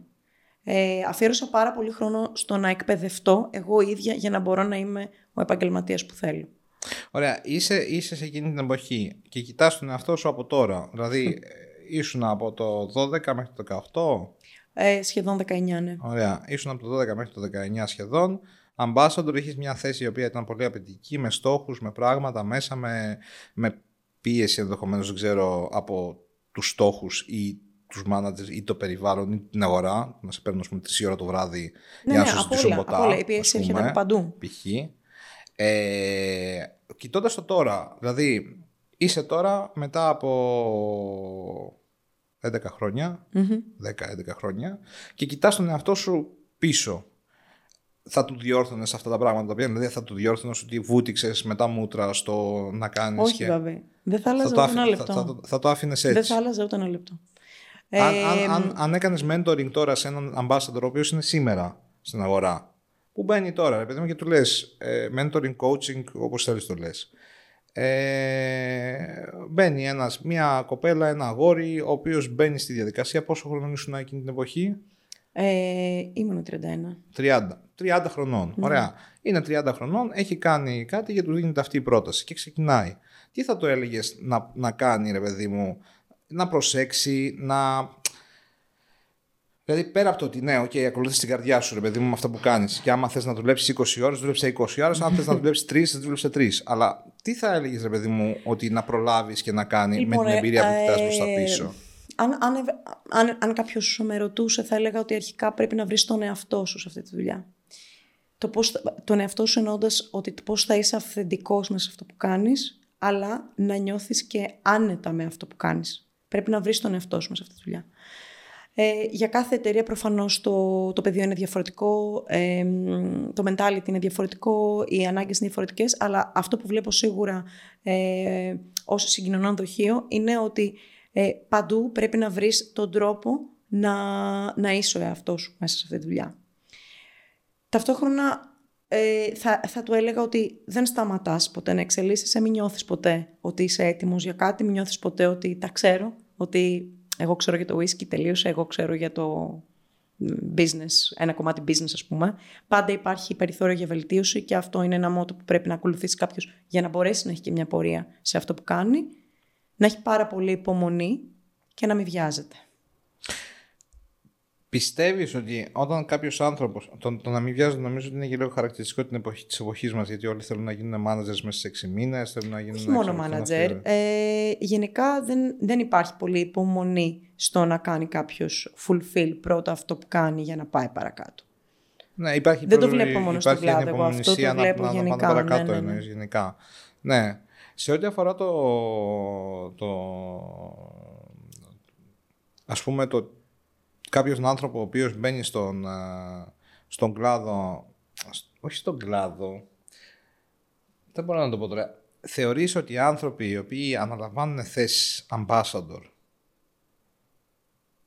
εξελίσσονται σαν επαγγελματίες σε ό,τι αφορά το κομμάτι του bartending; Είναι μια συζήτηση την οποία την, έχω, την, κάνω με την, την έχω κάνει με τον ε, Ντανίλ, ε, τον cocktail man που είναι φίλος και πολύ καλός φίλος τέλος πάντων και σ- κάνουμε, επειδή είναι και πολύ φιλοσοφημένος ό,τι αφορά το bartending και αυτό είναι που πραγματικά εμένα με κέρδισε και ξεκινήσαμε από, το, από κάποια κάποια στιγμή που γνωριστήκαμε και τα λέγαμε πιο συχνά, ε, πιο πολύ ε, πιστεύεις ότι ο ambassador σε μια εταιρεία ποτών που ασχολείται με το να εκπαιδεύει πια κόσμο και να δημιουργεί project, να δημιουργεί πράγματα ως bartender το ότι δεν είναι σε bar, πίσω από bar τον εξελίσσει ως επαγγελματία δηλαδή μετά από δύο χρόνια, τρία χρόνια ως ambassador γυρνώντας πίσω στο, στο bar Αν θα μπορεί να καλύτερα- ανταποκριθεί, θα ας είναι- πούμε, να ή αν θα είναι ανταποκριθεί, καλύτερος. Σίγουρα μπορεί. Σίγουρα μπορεί. Να- αν θα είναι καλύτερος Ή αν θα είναι καλύτερος. bartender από πριν. Ενδεχομένως ναι και ενδεχομένως όχι. Ε, έχει, θεωρώ έχει να κάνει πάρα πολύ και με τη δική του ε, προσπάθεια πίσω από αυτό. Γιατί το λέω αυτό; Γιατί ο κλάδος του ποτού, όπως και η κουζίνα, εξελίσσεται ραγδαία, πολύ γρήγορα. Πρέπει να ενημερώνεσαι πάρα πολύ για αυτό που συμβαίνει, να μην χάσεις την επαφή με την καθημερινότητα του μπαρ, η οποία είναι διαφορετική από την καθημερινότητα σε μια εταιρεία, ανεξαρτήτω αν είναι Diageo ή μια κάποια άλλη εταιρεία. Ε, δεν, δεν είμαι βέβαιη ότι θα θέλει να γυρίσεις στην καθημερινότητα του μπαρ, γιατί αλλάζουν πάρα πολύ ακόμα και οι βιορυθμοί σου. Μπορεί να μην θέλει καν να γυρίσεις στην καθημερινότητα του μπαρ. Ή μπορεί και να του έχει λείψει και να θέλει. Αλλά ε, είναι σχετικό το αν θα μπορεί να είναι καλύτερος ή όχι, βάσει των επιλογών που έχει κάνει. Γιατί ε, μπορεί να είναι πολύ Ωραία απάντηση θεωρητική η αυτό. θέση σου σαν ambassador. Μπορεί να είσαι απλά εκπαιδευτής σε θέματα θεωρίας του whisky, θεωρίας του ρουμιού ή κάτι άλλο, ώστε να χάσεις την καθημερινότητα του να κάνω συνταγές, σερβιρίσματα, εξυπηρετώ κόσμο, να χάσεις ακόμα και το τέμπο σου. Μπορεί, μπορεί να αποστασιοποιηθείς από αυτό και υπάρχει ένας συγκεκριμένος βιορυθμός και μια συγκεκριμένη Αυτή είναι η συζήτηση που κάνουμε με τον Νίλ. φάση όταν είσαι bartender. Μια ετοιμότητα, ε, βγάζεις τόσα ποτά, ανά συγκεκριμένο χρονικό διάστημα. Αυτό μπορεί να απομακρυνθεί πολύ από εσένα και να μην θες και να το κάνεις. Α, ε, σε αυτό το πράγμα, ας πούμε, ήταν το, το σχόλιο του, του Ντανιέλ κυρίως, ότι συνήθως υπάρχουν, ε, οι- τώρα αυτός βέβαια ενδεχομένως να μιλάει για τους global που η δουλειά τους είναι μόνο εκπαίδευση, μόνο, μόνο αυτό ρε παιδί μου σαν τέτοιο. Δεν είναι συνήθως το πιο diverse πράγμα που κάνετε εσείς που έχει, θα πάει να κάνει και πέντε πράγματα ο άνθρωπος ο οποίος να έχει σχέση με την αγορά, να μιλήσει με ένα μαγαζί περισσότερο κτλ. Ίσως να, δηλαδή να μιλάει περισσότερο γι' αυτό, αλλά το, το, το, αυτό που λέγαμε ως πρόβλημα, ε, πρόβλημα γιατί τι κάνουμε τώρα. Οι εταιρείες παγκόσμιες ή στην Ελλάδα, αυτό που κάνουν είναι πηγαίνουν και βρίσκουν τους top σε κάποιο αντικείμενο τέλος πάντων και τους κάνουν ambassador και τους συνδέουν με το προϊόν τους. Πολλές φορές όμως αυτό το πράγμα τον άνθρωπο αυτόν, τον οποίο τον έχουν επιλέξει για Global Ambassador του Μπλα και του, τον, ε, ή το Greek Ambassador του τάδε mm-hmm. αποστάγματος ή προϊόντος, αυτό που γίνεται είναι ότι λόγω των απαιτήσεων που υπάρχει σε αυτή τη θέση και λόγω ότι πολλοί bartenders δεν έχουν τη δυνατότητα να διαχειριστούν όλο αυτόν τον όγκο της πρωινής δουλειάς. Ναι. Όλα αυτά το πράγμα του απορροφάει και σταματάνε να εξελίσσονται. Σταματάνε να παρακολουθούν τις εξελίξεις, σταματάνε να πηγαίνουν να μιλάνε με κόσμο, σταματάνε να βλέπουν τι γίνεται στην αγορά. Και ξαφνικά μετά από δύο χρόνια, ο άνθρωπος ο οποίος είναι ο top στο αντικείμενό του, στην πόλη του, στη χώρα του, οπουδήποτε, ξαφνικά αρχίζει και χάνει, χάνει, χάνει, χάνει και φτάνει στο σημείο να είναι, στο να είναι ένας άνθρωπος ο οποίος είναι απλά ένας άνθρωπος ο οποίος έχει εργαστεί σε μια εταιρεία και έχει χάσει και όλο το, όλη την, το, το edge, ας το πούμε έτσι, αυτή την, την κοφτερότητα που είχε τέλος πάντων σε εκείνη την εποχή. δεν ξέρω αν είναι το ζητούμενο να, να ξαναγίνει αυτό που ήταν. Μπορεί να θέλει, να, να γίνει κάτι άλλο ναι. ε, μέσα από την εταιρεία ή και να κάνει κάτι δικό του. Δεν, δεν είναι απαραίτητο ότι πρέπει να ξαναγυρίσεις εκεί που ήσουν ε, όντας ο κορυφαίος bartender ή ο κορυφαίος επαγγελματίας. Ε, ε, να σου πω ότι σίγουρα σε πολλούς δεν, ταιριάζει και η δουλειά στην εταιρεία. Ε, τουλάχιστον εγώ έχω έρθει σε επαφή με παιδιά που κάναν αντίστοιχα πόστα και αλλού και απομακρύνθηκα από αυτά, δεν τους άρεσε, δεν τους κέρδισε. Δεν, δεν είναι απαραίτητο. Και γυρίσανε πίσω στο ναι, δεν, δεν είναι απαραίτητο. Ε, δεν είναι απαραίτητο και δεν, και δεν χρειάζεται κιόλας. Δεν, δεν χρειάζεται κιόλας. Εγώ προσωπικά, ας πούμε, αν ήμουν bartender αυτή την εποχή, νομίζω ότι δεν θα γινόμουν με τίποτα ambassador. Κυρίως επειδή αγαπάω πάρα πολύ το bartending.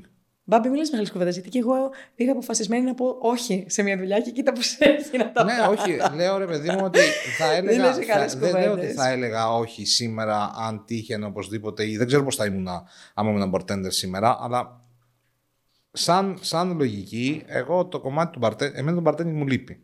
Πολύ. Ναι, δηλαδή, ναι, ιδανικά, ιδανικά, μέσα στο χειμώνα μετά τον μπάρσο μπορεί να κάνω και κάμια βάρδια κάπου. Αλήθεια. Ναι, το, το ψήνω πολύ. Να δηλαδή, κάνουμε το ένα revive. Το, το, σκέφτομαι, το σκέφτομαι πολύ σοβαρά. revive. Λέω, λέω να κάνω μια βάρδια την εβδομάδα για να έχω αυτό το. το δηλαδή, μου αρέσει, το αγαπάω το παρτένι πάρα πολύ. Και, και, σου έχει λείψει. Και, το, και μου έχει πολύ λείψει και πάρα πολύ. Έχω υπάρχει ένας κίνδυνος εδώ όμως. Ποιος είναι ο κίνδυνος; να σου πω.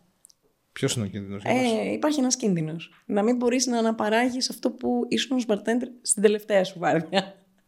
Μπορεί να αρχίσεις με, τον, με, ε, με τον εαυτό σου να έρθει σε ένα challenge. Ότι γιατί τι όχι, έγινε; δεν, δεν, δεν λες, έτσι. Μπορεί να μην μπορώ να παράγω, ξέρω εγώ. Είναι 100... σαν το ποδήλατο. Άμα μάθεις να κάνεις ποδήλατο, δεν... δεν. δεν έχω σταματήσει να δουλεύω μια στο τόσο. Έχω κάνει πρόσφατα ένα event στο, στο Six Seasons και σερβίρα 400 Aperol Grapefruit Soda.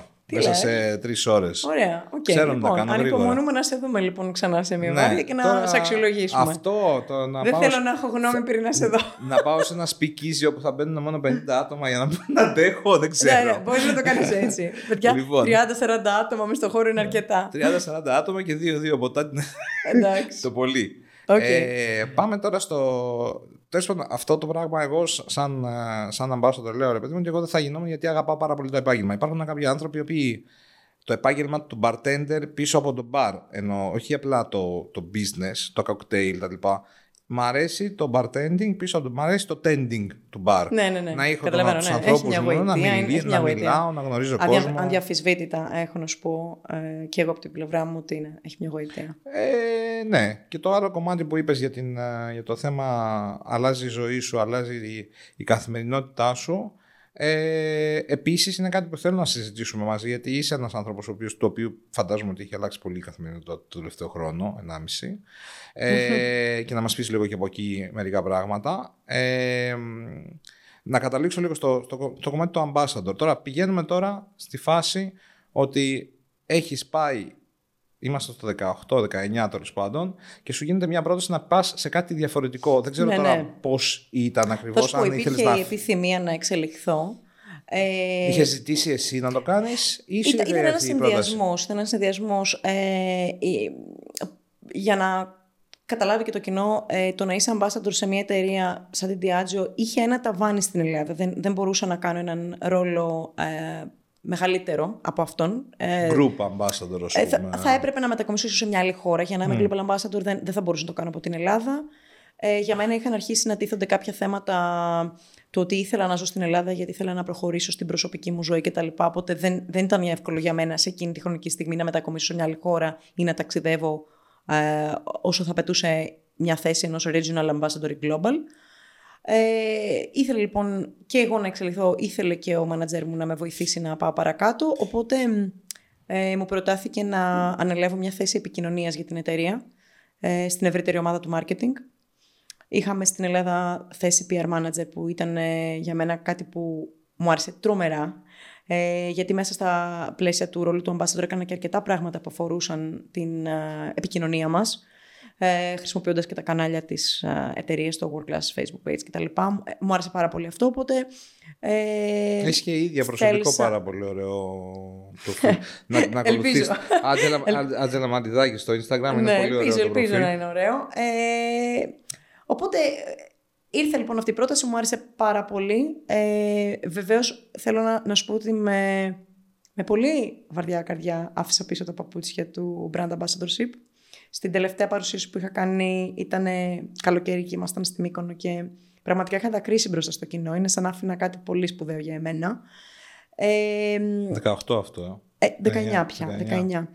Ε, η αλήθεια είναι ότι ήταν πολύ συγκινητικό που άφηνα πίσω ας πούμε, το community του bar και τα λοιπά. Είχα δεχτεί και κάτι καταπληκτικά σχόλια από κάποια παιδιά που είχαμε βρεθεί και πολύ κοντά τα τελευταία χρόνια. Ε, πήγα λοιπόν στο κομμάτι της επικοινωνίας. Ε, το έκανα για κάποιο χρονικό διάστημα. Ήρθε ο COVID που άλλαξε πάρα πολλά δεδομένα. Ε, εμείς στις εταιρείες ε, τις πολυεθνικές έχουμε και πολύ συχνά αναδιοργανώσεις εσωτερικές. Οπότε αυτή η θέση κάποια στιγμή καταργήθηκε και προσγειώθηκα. Ναι, η θέση του, του, του να είσαι ε, στο κομμάτι της επικοινωνίας στη χώρα καταργήθηκε και προσγειώθηκα στο marketing. Ε, το οποίο θέλω να πω ότι πριν πάρα πολλά χρόνια, όταν υπήρχε ένα debate στην οικογένειά μου για το τι θα σπουδάσω κτλ., ε, δεν ήθελα ποτέ να βρεθώ σε μια σχολή που να έχει σχέση με το marketing. Μου έλεγαν οι γονείς μου, δεν έχεις σκεφτεί πούμε, την πιθανότητα να πας στην νοσοκομείο και τέτοιο. Όχι, ούτε που να τα ακούσω. Σε, σε καθοδηγούσαν εκεί δηλαδή; Ε, όχι, με ρωτούσαν, γιατί ήταν τότε πάρα πολύ δημοφιλές να, να πας σε μια τέτοια σχολή, ας πούμε. Μου λέγανε, δεν το έχεις σκεφτεί. Όχι, δεν με ενδιαφέρει το marketing. Δεν με... Και τώρα, ξέρεις, έχω προσγειωθεί σε αυτό. Είμαι στο marketing πελατών αυτή τη στιγμή για δύο χώρες, για την Ελλάδα και την Πορτογαλία. Ε, ο τίτλος είναι πολύ βαρύγδουπος και Όχι, πολύ απαιτητική, πολύ απαιτητική καθημερινότητα πραγματικά.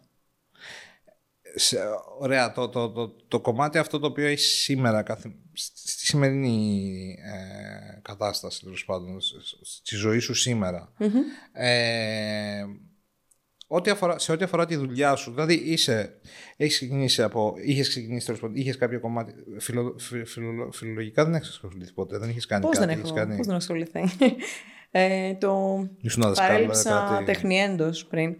Ε, έχω κάνει πάρα πολλά ιδιαίτερα. Έκανα ιδιαίτερα από όταν ήμουν στη σχολή. Ε, πάρα πολλοί από τους μαθητές μου πέρασαν στο πανεπιστήμιο αυτή τη στιγμή είναι σπουδαίοι επαγγελματίες κτλ.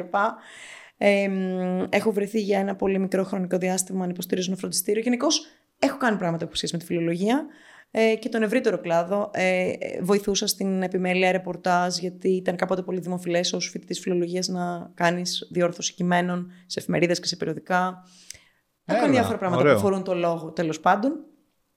Αλλά είναι, ξέρεις, στο παρελθόν. Πιστεύω ότι όταν η κόρη μου πάει σχολείο και θα αρχίσει να έχει ανάγκες για υποστήριξη στα φιλολογικά, θα κάνουμε μαζί ε, ένα revive όλων αυτών.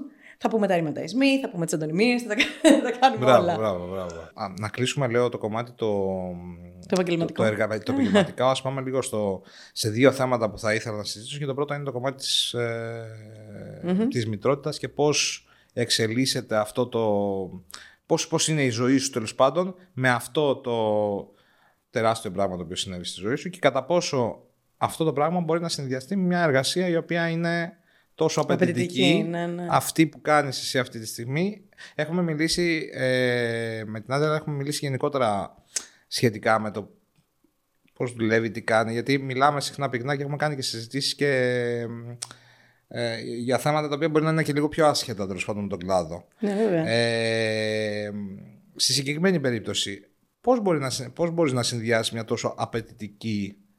Πώς, πώς, πώς το ζεις εσύ βασικά κυρίως. Ναι. Πώς το χειρίζεσαι. Γιατί έχω καταλάβει ότι τα έχεις βάλει πολύ σε, σε, μια πολύ καλή σειρά. Βέβαια θα μου πεις τώρα κάθε άνθρωπο κάθε άνθρωπος πώς το ζει. Πώς μπορείς και διαχειρίζεσαι αυτή την πολύ απαιτητική πραγματικότητα του spirit business μιας και έκανα σήμερα χθες, όταν το δείτε το βίντεο τέλος πάντων, ε, μια ανάρτηση σχετικά με αυτό. Πώς μπορείς να χειρίζεσαι μια τόσο απαιτητική καθημερινότητα ταυτόχρονα με ένα παιδί, με έναν άντρα που μου είπες πριν, ο οποίος είναι στην εστίαση και, και αυτός πάρα πολύ Βέβαια. μεγάλη πίεση πολύ από εργατικός. τέτοιο. ε, που μπορείς να πεις λίγο τι, Ναι, τι, βέβαια. το background άμα δεν ξέρει, γιατί εγώ, εντάξει, εγώ το ξέρω και, και κάποιοι μες στον κλάδο το ξέρουμε. Τι ακριβώς... Λοιπόν, να πω ότι αυτή τη στιγμή η δυναμική στο σπίτι είναι πολύ διαφορετική. Ε, Ότι, ο- πες μας καταρχήν ότι ο άντρας, ο, ο, ο άντρας σου είναι σεφ. ναι, ναι, ο Που- άντρας που μου είναι είναι και ένας πολύ σεφ πάρα κιόλας πολύ έτσι ας πούμε δραστήριος. αικίνητος, πολύ αικίνητος και δραστήριος, ναι. Ο οποίος πολύ πρόσφατα απέκτησε και το δικό του εστιατόριο. Ε, ήταν μια πολύ μεγάλη κίνηση για εκείνη, ένα παιδικό όνειρο το οποίο υλοποιήθηκε. Οπότε, μιας και είναι κάτι τόσο σημαντικό για αυτόν, λείπει πάρα πολύ από το σπίτι. Είναι πολύ αφοσιωμένος στο project, ε, χωρίς αυτό να σημαίνει ότι δεν είναι και πολύ παρόνος μπαμπάς, γιατί είναι πολύ, πολύ συνειδητά μπαμπάς. Ε, και είναι πολύ, θα έλεγα, πολύ συγκινητικό αυτό, ε, η, η υπόσταση ενός άντρα που γίνεται μπαμπάς και είναι τόσο εκεί. Και, και εγώ έχω μια πάρα πολύ απαιτητική δουλειά επίσης. Να πω ότι αυτό, ε, η καθημερινότητα έρχεται εις πέρας με υποστήριξη. Υπάρχει κάποιος αφανής ήρωας στο σπίτι που μας υποστηρίζει πάρα πολύ για να μπορούμε εμείς να είμαστε παρόντες και στην καθημερινότητα την επαγγελματική και για να μπορούμε να έχουμε και το παιδί μας ε, ήρεμο και ήσυχο κοντά μας. Είναι πεθερά μου αυτή. Ε, εγώ έχω χάσει τη μητέρα μου, οπότε ε, αυτό έθεσε πάρα πολλά ερωτηματικά σε μένα για το αν θα μπορέσω να γίνω μαμά. Ε, Ήδη δούλευα πάρα πολύ, πολλά χρόνια στην Diageo. Είχα, αν θέλεις, πολύ μεγάλη ανασφάλεια για το αν θα μπορέσω να βρω τη σωστή υποστήριξη. Αλλά κάπως το σύμπαν συνεπικούρησε να έχω μια, ε, μια πολύ καλή γυναικεία φιγούρα στην οικογένεια. Τη, τη μαμά του άντρα μου, η οποία μας υποστηρίζει πάρα πολύ και εμένα προσωπικά για να μπορώ να συνεχίσω να κάνω αυτό που κάνω κάθε μέρα. Ε, το, να- το να είσαι μαμά ε, και να έχεις ένα πολύ απαιτητικό επαγγελματικό πόστο είναι σχεδόν ουτοπικό. Ε, περνάς από πάρα πολλά στάδια ψυχολογίας κάθε μέρα. Ε, υπάρχει το στάδιο των τύψεων, υπάρχει το στάδιο του ότι δεν το κάνω αρκετά καλά, υπάρχει το στάδιο του ότι παριστάνεις ότι όλα είναι υπό έλεγχο. Είναι, είναι πολλές οι εναλλαγές της ψυχολογίας. Ε, να πω ότι προφανώς και, και όλες οι γυναίκες που ε, έχουν επιλέξει να γίνουν μητέρες και έχουν μια απαιτητική δουλειά ε, έχουν αποφασίσει ότι θα κάνουν πολύ υπομονή και θα υπερβάλλουν αυτόν σε πολλές καταστάσεις. Τίποτα δεν είναι ονειρικό. Δεν, δεν- δεν υπάρχει αυτή η, η ονειρική εικόνα ότι όλα είναι τέλεια και εγώ μπορώ και τα καταφέρνω. Πολλές φορές σε έναν Εσύ από τους όμως δύο ότι- ρόλους σε εισαγωγικά αποτυγχάνεις, κάτι δεν πάει πολύ καλά ή, ή στο επαγγελματικό ή στη σχέση σου με το παιδί σου κά- κάτι δεν πάει πολύ καλά το οποίο Εσύ καταλαβαίνω όμως- ότι είναι εντάξει και ότι είναι μέρος, του, παι- είναι μέρος της κατάστασης δεν, δεν είναι κάτι που μπορείς να λύσεις διαμαγείας και σίγουρα ε, αυτό που θέλω να πω εγώ είναι ότι, ο- ότι όσο είσαι μέσα σε αυτή την κατάσταση μαθαίνεις και καλύτερα να την υπηρετήσει. Δηλαδή, ε, για μένα οι πρώτοι μήνες που γύρισα από την άδεια μητρότητας που είχα ήταν πάρα πολύ δύσκολοι. Σιγά σιγά βρίσκω τα πατήματά μου, τις ισορροπίες και το, το κάνω πράξη. Ε, ε, είχες, είχες ποτέ στην, ε, στο μυαλό σου το ότι αυτό το πράγμα μάλλον, φαντάζομαι ότι πάντα, πάντα ήθελες, δεν ξέρω τώρα, ρωτάω έτσι, δεν το έχουμε συζητήσει και ποτέ ε, πάντα ήθελες να κάνεις καριέρα σε ένα επίπεδο, πάντα ήθελες, ήθελες να κάνεις καριέρα σε αυτό το, το Όχι, μπαμπή. που να είναι απαιτητική όχι, αυτή, Δεν, είναι- δεν, δεν, είναι- δεν ήταν κάποιος αυτός σκοπός η καριέρα. Ε, δεν, μα- μάλλον για να είμαι πιο ειλικρινής, ούτε σήμερα σκέφτομαι ότι κάνω καριέρα. Ε, ε, εγώ θέλω να κάνω τη δουλειά μου όσο καλύτερα γίνεται. Ε, μου αρέσει η δουλειά μου, μου αρέσει το αντικείμενο της δουλειάς μου. Δεν, δεν ονειρεύομαι να γίνω κάποια στιγμή CEO κάπου, γιατί αυτό θεωρώ ότι είναι η καριέρα. Ότι ονειρεύεσαι σπουδαία πράγματα, ας πούμε, πολύ μεγαλύτερα από σένα. Ε, Ναι, δεν αυτό. ονειρεύομαι να γίνω CEO, μου αρέσει η δουλειά Εγώ μου. δεν το λέω έτσι, Ε, βέβαια. και, και επίσης θέλω η δουλειά μου να αποτελεί τον βιοπορισμό μου. Δηλαδή, ε, έχω μια καλή δουλειά προκειμένου να μπορώ να, να παρέχω και στην οικογένεια, να συμμετέχω στο σπίτι μας, ε, να, να μου δίνει έναν ε, επαρκή μισθό για να μπορώ να τροφοδοτώ την οικογένεια. Ε, δεν, δεν σκέφτομαι ότι πρέπει να, να το κάνω για πάντα. Ε, μπορώ να σου πούμε ειλικρινά ότι τον, τον ένα χρόνο που έκατσα ε, έχοντας την άδεια μητρότητας, που ήταν κάτι σπουδαίο, ε, πέρασα πάρα πολύ όμορφα, γνώρισα καλά το παιδί μου, το έδωσα την ευκαιρία να, να ζήσουμε όμορφα πράγματα μαζί, ακόμα και αν δεν καταγράφονται πλήρως στη μνήμη, γιατί είναι σε πολύ μικρή ηλικία. Ε, θεωρώ ότι εχμαλώτησα κάποιες στιγμές και μέσα από φωτογραφίες και τα λοιπά για να τις δείξω στο μέλλον πράγματα που κάναμε όταν ήταν πάρα πολύ μικρή. Θέλω δηλαδή να τις δείξω τι κάναμε του, τους πρώτους μήνες της ζωής της. Θα μπορούσα να το κάνω και για πάρα πολύ καιρό αν η δουλειά μου δεν ήταν και ο βιοπορισμός μου. Αλλά σήμερα που ας παραδεχτούμε όλοι ανοιχτά ότι η καθημερινότητα έχει τρομακτικές απαιτήσεις. Ότι δεν, δεν είμαστε σε μια εποχή που ένας άνθρωπος εύκολα μπορεί να εγκαταλείψει τον επαγγελματικό στίβο και να υπάρχει ένα πορτοφόλι στο σπίτι. Είναι πάρα πολλά τα έξοδα που έχει μια οικογένεια. Ε, θεωρώ ότι αυτή τη στιγμή και το δικό μου πορτοφόλι είναι πάρα πολύ σημαντικό για το σπίτι μας. Οπότε ε, δουλεύω και για το βιοπορισμό, όχι για την καριέρα. Ναι, το, το, το, ναι. Ίσως αυτό το πράγμα είναι και λίγο πιο... Αλλά μπορείς να δουλεύεις για τον βιοπερισμό και σε κάτι το οποίο είναι πιο cool και να βγάζεις, αν όχι τα ίδια λεφτά λίγο λιγότερα και να έχεις μια πολύ πιο φυσιολογική ζωή. Ε, εγώ αν πιστεύω είναι επιλογή ότι... αυτό. Ενώ ότι... Μπάμπη, θέλω να πω ότι, ότι η Ελλάδα είναι μια χώρα κακώς αμοιβόμενων ανθρώπων. Δεν, δεν είναι εύκολο να βρεις μια δουλειά η οποία να, να έχει λίγες απαιτήσεις και είναι το πρώτο ευθύνες. σχόλιο που έχει κάνει ποτέ κάποιος σε μένα αυτό, σε συζήτηση. Συγγνώμη; Πρέπει να είναι το πρώτο σχόλιο που έχω δεχτεί α, έτσι όπως το έθεσες ε, σε οποιασδήποτε συζητήσεις έχω κάνει σχετικά με το αντικείμενο. Δηλαδή, πολύ εύστοχο. Είναι μια πολύ κακώς αμοιβόμενη χώρα. Θεωρώ ότι οι άνθρωποι δουλεύουν για λίγα χρήματα. Όταν δεν έχεις μια δουλειά απαιτήσεων και ευθυνών, τα χρήματα είναι ακόμα λιγότερα. Ε, α, ας παραδεχτούμε ότι ο... ένας άνθρωπος χρειάζεται πλέον περισσότερα χρήματα για να ζήσει, όχι για να κάνει μεγάλη ζωή. Όχι για να κάνει μεγάλη ζωή. Για να καλύψει την καθημερινότητα. Όταν εννοώ. λες, όταν λες περισσότερα χρήματα, εσύ ας πούμε πού Και σε σχέση με τοποθετείς πιο ένα, δύο-τρία χρόνια. ένα, καλό, ένα καλό τέτοιο, ένα καλό Θεωρώ μισθό. ότι σήμερα ένας, ένας άνθρωπος πρέπει να βγάζει πάνω από 1500 ευρώ το μήνα για να μπορεί να αντιμετωπίσει την καθημερινότητά του. Ναι, αυτό το, αυτό το ποσό σαν μισθοδοσία στην εστίαση δεν μπορεί να βγει πολύ πιο εύκολα. Δεν, δεν ξέρω αν βγαίνει απαραίτητα στην εστίαση, αλλά σίγουρα στον ιδιωτικό τομέα και των εταιριών είναι ένα ποσό που ε, θεωρείται ένας καλός μισθός. Δεν Δηλαδή είναι πάνω από ο 1500 βασικός ευρώ μισθός. θεωρείται καλός μισθός και το θεωρεί, θεωρείς εσύ με βάση αυτά που έχεις ζήσει αυτή τη στιγμή, ε, λόγω παιδιού, λόγω των ενοικίων, λόγω των οτιδήποτε τέλος πάντων, ξέρεις, δηλαδή έχεις τοποθετήσει εκεί αυτό που λέμε ένας καλός μισθός, πάνω από 1500 ευρώ. Ναι, δε, ε, δεν, δεν, δε- δεν λέω κάτι ή δεν προσπαθώ όχι, να εγώ, καταλάβω. Εγώ πιστεύω ότι αυτή είναι η πραγματικότητα σήμερα ε, και μετά τον COVID έχουν αλλάξει πάρα πολύ οι Για τιμές δύο άτομα οπουδήποτε μιλάμε έτσι. τώρα, έτσι. Ε, Για δύο, να έρχονται δύο τέτοιοι μισθοί στο σπίτι. ναι, ναι. Πιστεύω ότι πρέπει να έρχονται δύο τέτοιες μισθοί στο σπίτι.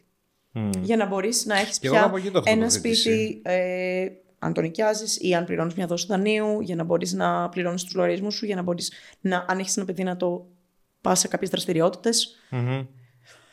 Ωραία, και εγώ κάπου εκεί νομίζω το έχω το πες. Στο, τρί- στο, στο, στο ζευγάρι 1500 είναι το, το, το, το κανονικό, το, το, το minimum κανονικό, ας το πούμε έτσι, ε, ποσό για ένα ζευγάρι σε ένα σπίτι το οποίο νοικιάζει σπίτι, γιατί άμα δεν νοικιάζεις, αυτό μπορεί να είναι και αρκε- αρκετά πιο κάτω. Ναι, αλλά συνήθως οι άνθρωποι ή κάποιο, κάποιο δάνειο έχουν νοικιάζουν, δηλαδή πολύ, πολύ περιορισμένες περιπτώσεις Ε, του εγώ να, έχω αρκετούς να μένεις φίλους που έχουν ιδιόκτητο. δικά τους σπίτι, οπότε είναι πιο εύκολο εκεί. Αλλά λέω ότι σε περίπτωση που νοικιάζεις, δεν έχεις δικό σου σπίτι, ότι τουλάχιστον 1500 το, στο, στο κάθε άτομο στο ζευγάρι πρέπει να είναι το. να ξεκινάς από Βέβαια. εκεί Βέβαια. για να μπορέσεις να κάνεις. Και αντίστοιχα για το κομμάτι του, εφόσον είναι, εφ- αν κάνεις παιδί, δηλαδή, εγώ αυτό το είχα υπολογίσει ας πούμε, για δύο άτομα που δεν έχουν παιδιά ακόμα. Φαντάζομαι με, με το παιδί που ε, πάει Εντάξει, λίγο κύριε παιδί, πιο έχει πολύ. εξελισσόμενες ανάγκες. Δεν ξεκινάνε όλες από την πρώτη μέρα. Προφανώς ε, είναι εξελισσόμενες ανάγκες. Και φυσικά είναι και αποφάσεις που θα πάρεις εσύ, Βάμπη. Είναι, ας πούμε, οι δικοί μου γονείς επένδυσαν πάρα πολύ στην εκπαίδευσή μου. Χωρίς να υπάρχει πλεόνασμα στην οικογένεια σε χρήματα, ε, αυτά που έβγαζαν τα επένδυσαν πάρα πολύ στο να, να πάω εγώ ας πούμε, σε ένα καλό σχολείο. Σε ένα σπίτι επιλέγει ο καθένας και βάσει αυτό που μπορεί και αυτό που θέλει, που θέλει να, να επενδύσει. Πολύ ωραία. Και είσαι τώρα, εσύ είσαι τώρα, ε, ο σύντροφός σου είναι ε, μάγειρας, Ναι. που σημαίνει ότι είναι στην εστίαση Μμμ.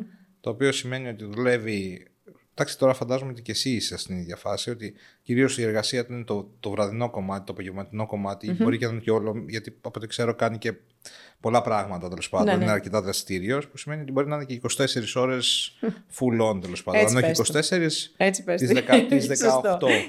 και είσαι ναι. αντίστοιχα κι εσύ, ε, γιατί, γιατί ήθελα να το συζητήσουμε, γιατί εγώ έχω ένα προβληματισμό μεγάλο.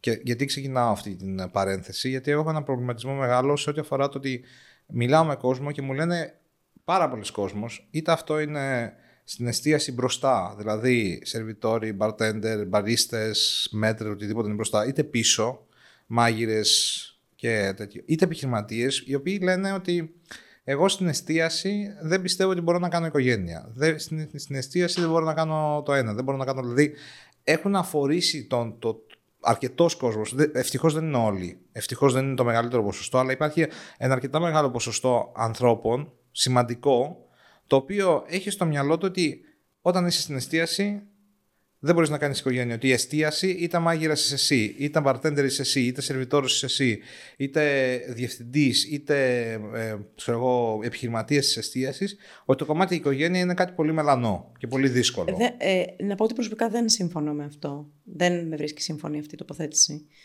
Ε, υπό την έννοια ότι υπάρχουν επαγγέλματα με πολύ πιο αντίξωες ε, συνθήκες εργασίας ε, με πάρα πολλά ταξίδια, με, με απαιτήσεις ε, του απουσίας, ας πούμε, από το σπίτι.